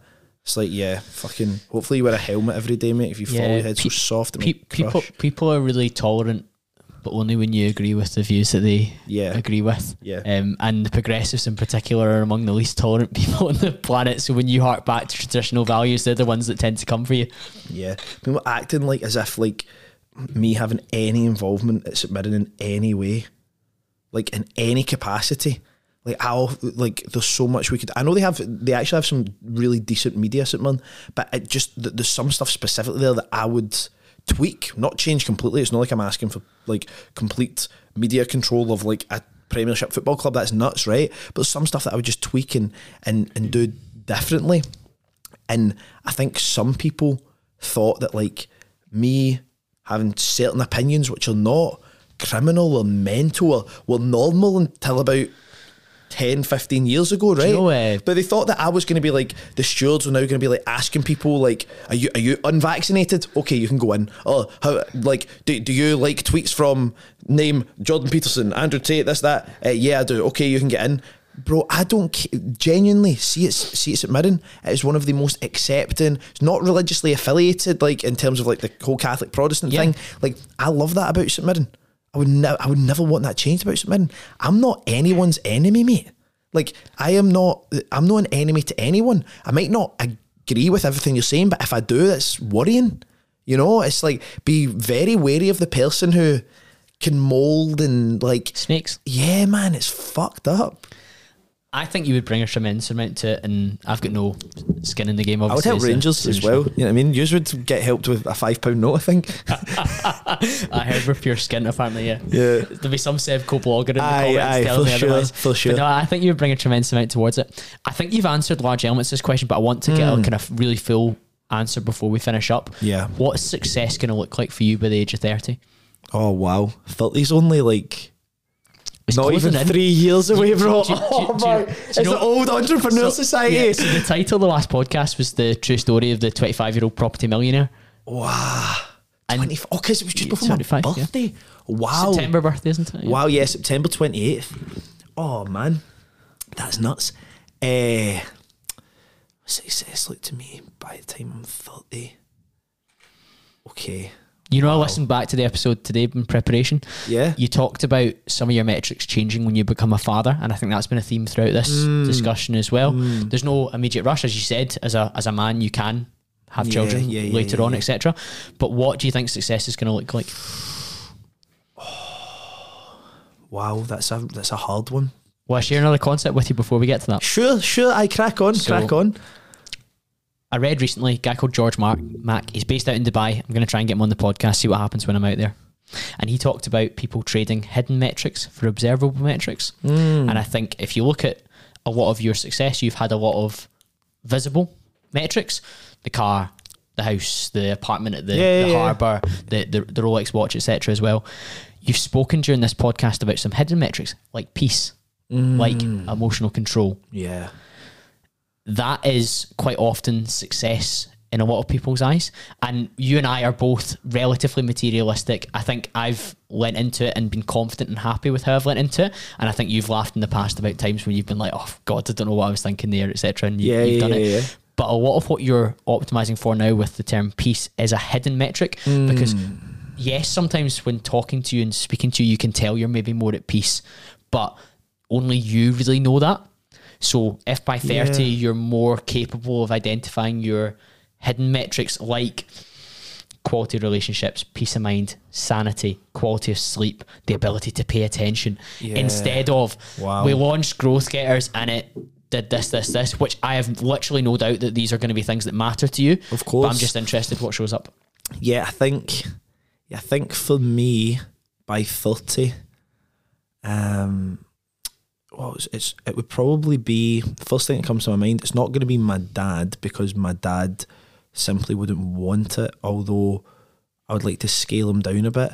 I would like to have the option. Bear in mind, people have autonomy as well. So you can say, I want to retire my parents, and they could be like, in fact, I actually like what I do, and you can just We've spoken off. About my dad. Dad's in his 70s and still working. Yeah. Because the day he stops working, he will start to slow down and he won't enjoy it. Yeah, yeah. So I would like to potentially have my mum out of work. By the way, that's a selfish ambition as well, because I understand that Saffron, my sister, she will have kids at some point, more than likely before me.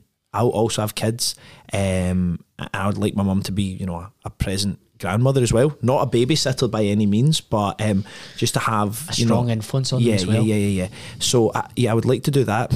I think going back to that peace thing, I want to be continually striving for the best shape of my life. And I think I'm in a flow just now where I feel good about what I'm doing and how I'm training. I can see I'm actually enjoying going to the gym, and before I hated it, mate. I hated it, but because I see a difference in myself, I'm like, wow, that's nuts. Like, we need a positive feedback loop. Yeah, and that's the same for anything. So like a podcast, a YouTube channel, something like that, there needs to be some sort of reinforcement that this, you're doing well, you're doing the right thing. It doesn't need to be huge, but it needs to be like, yeah, you messaged me, I feel like I've got a pump, I'm feeling full. Yeah. And you were like, I can't wait to train again. Of course you can't, because you're like, I want to chase that feeling again, because it's proof of concept, proof that it's working. It was sick, mate. It was so good. So like, I think for me, I would like to be working less, but when I say working less, I'm not just talking about like hours or whatever. I mean, working less on certain things. A real big goal of mine over the next couple of years is to have more involvement in other businesses, strategic shareholdings and stuff like that. That's a real big goal for me. And by the time I'm 30, my goal for probably not next year, but 2025, is to be at a point where our collective group of companies and interests is consistently, and I want to be able to, I don't mean consistently doing 500k a month, aka 100k, 300k, massive win of like £1 million. I mean consistently forecasted and being able to go, we're consistently going to do 500k a month. So I guess by the time I'm 30, that's maybe 1 year more after that. Yeah, closer to £1 million a month would be fantastic. And doing a lot of that without it being me fulfilling it, without me having to really be, me being an advisor, a funder, a strategic partner, whatever it needs to be, just having more involvement in other businesses. I would like to have sold or partially sold a business by then, something I've never done. Don't know how the hell I would do it, but it's something I would really love to do. And call it a reach, because it's only like 3 years. I know what I ask for in prayer, and I know what I'm requesting. I would like to think I would be married by then. That's me being honest. And in fact, I'm so confident in the provision that I get from God and from Christ that it will happen. Beautiful ambitions, mate. I like it. It will happen. So yeah, the money stuff's good, mate, and I can still be arrogant. It's a prerequisite, and you said you look for people around you to have a financial motivation, and that will never fade within you. But it's been very interesting to watch some of the more spiritual elements come to the fore. There's so many unlockables that come with the money, like whether it be I know that I want to have a couple of different properties around the world. And mate, I was talking to Antonio about it the other day, and I was like, just like a new build studio flat in Dubai. I don't need something nuts. And I think I was constantly like, I was viewing houses for a while there, and I was constantly just looking at mad stuff. Park Circus, Park Terrace. Now where I've moved is absolutely beautiful. It's huge. It's stunning. It's like it's incredible. It's my favourite place I've ever lived. Right? I think it's sick. Has it got a cigar terrace? Well, it's got like a front and, we'll have and to back that. And that. Yeah, yeah, yeah. When you get it built, get a building warrant. I'm pretty sure the building's listed. I've got no chance. But that is like I was constantly driven by always bigger, better, bigger, better, bigger, better. And I think I've kind of, over the last couple of months, just been able to go, whew, cool. There's still things you're chasing, and that's so healthy. We hedonically adapt to where we're at, but within the optimizing for peace, you spoke to me about optimizing for convenience as well. So the house that you're in now, being near the gym, being near the different things, being near the clean foods meal prep, maybe. Yeah, being near the golf course, like yeah, being near the office. Yeah, be near the West End or wherever for coffees. I spent thousands yesterday, on my home office, like because I've got three bedrooms in this house, and one of them's kind of like upstairs, like raised. It's like this different wee bit, so that's like I've spent thousands on that, mate. Like multiple monitors, gaming chair, obviously, big amazing desk. I also bought a 75-inch telly. I don't know why the fuck I done that, but the Black Friday deal on it was spectacular. So I bought a 75-inch telly for the living room, because the living room's so big that like my telly the now that's like a 50 or something, it looks like a Nintendo DS, mate. Like I was just like, I can't see it, and it's just so bad. So I got another TV and stuff, but like beyond the bigger, better, the cars is never going to stop, mate. The car. Oh, sorry. One day I might shake it out and be like, whatever. But just now, yeah, like I'm sitting, obviously Range Rover SVR, excellent car. It's a facelift on, obviously. It's like, it's beautiful inside. It's really good. And that's like, that's plenty for me. Like my warranty ran out in the McLaren. I renewed it. It was like $5,000 or something like that for a year's warranty. And then I was just like, I was getting in it and I just didn't feel like... We spoke about you're going to hedonically adapt. And yeah. I think we first went to the gym in it in July 22, and you were like, this will quickly just become the car. And it did. Yeah. And it was also going to become a potentially expensive, just the car. So bro, $27,000 of warranty work it got done in its first year. Like, mate, McLarens are unreal. Like, technology-wise, you're not really touching them in any capacity. A 765 LT against Enton, sharp. You're finished. You're finished round the track. You're done, right? Go home. You're not touching it. But they're also just so badly made. They've put technology before, like, just basic build quality, right?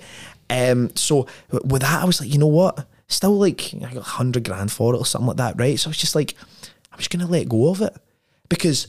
I didn't feel this, and it's so easy for people to go, oh, Richard sold his McLaren and that means he must be struggling, or whatever pish people come up with, right? Fucking McLaren, I'll buy one for myself and one for your fucking sister tomorrow, right? But like, it's just like, bro, I've got the SVR, I bop about my SVR, it's got plenty of space in it, I have my camping gear in the back, I'll go out and I'll go fucking camping if I feel like it. Bro, it's still a 600 brake, 5-litre supercharged V8. I'll still blow your socks off your fucking Clio, right? Like, it's still a tool, but I just... There might come a time where you hit the car button again, I'm sure it will, bro, and you'll have an idea what you want. Already I'm thinking about what's next. I'm thinking, am I going to get an MC20, the new Maseratis, right? I don't particularly like Maseratis, but the specs on that are nuts. They're not far off the 765 that I'm talking about. 0-60, 2.9 seconds, 202 mile an hour top speed, out of fucking V6. They're nuts. Or it's like a Turbo S, or I was looking at 991 GT3 RSs, like you can get them for like $150,000 now. So next year, inevitably, I will buy another car for sure. But see, before, I would be thinking to myself, right, okay, my McLaren's going, what is replacing it? Or I would replace it before it's even gone, and the next thing you're sitting with, like, you know, $5,000 a car finance every month. Well, I've been in a position, $4,000 a car finance and a Rolls Royce that I owned, and you're just like, I sit back and I'm like, what the fuck am I doing? And it's mad because the business just now is making more money than ever. But I feel like, bro, I've not bought designer clothes in months. When I was in the Diamond District in New York, there was a couple of nice watches that I was like, whoa, like shit. And then you hear mad stories about like the papers being dodgy. Like, you never know. I was just like, yeah, I'm not going to do anything mad. I'm just going to go home. But like, that brings a certain peace as well, mate. because I'm not getting the McLaren phoning me, your car's due a health check, or your service is £900 plus an optional but recommended £700 other thing, and your £600 tyres, and you get in it and like you hear one thing knock and you're thinking, holy fuck, what is that? Is this car about to explode? Is it fucked? And then you're doing that, you're managing an X3 as well, X3M competition, not like a mad bitch one, right? Which Antonio bought off me, he's loving that car just now, right? But I've just got to see all the piece just now of one car, one MOT, one tax, and I got it for an absolute amazing price as well because I bought it off McLaren. So I had someone traded it in, so I've got a good relationship with them, so I got a really good price. Like everything about that is just you know that way. Some really cool new perspectives tonight, Richard. Yeah, mate. And round two, we've wrapped it up. I'm sure people know where to go, but if they don't, where should they head towards? If you want to see anything, is this the main camera? Yeah. If you want to see anything from me, whether it be to leave abusive messages or to find out more about what it is that I do, you can find out information on www.richarddickson.com. Expensive domain, yes. You'll find all my social links there for Instagram, YouTube, all that kind of stuff. And I want to say thank you very much to Mr. Campbell for having me on the podcast. Let me speak a bit more on a larger platform, not only about what I do, but the things that you can achieve when Christ is with you. It's been great. Thank you, Richard. Thank you to you, the listener. I'll be back to speak to you all again very, very soon.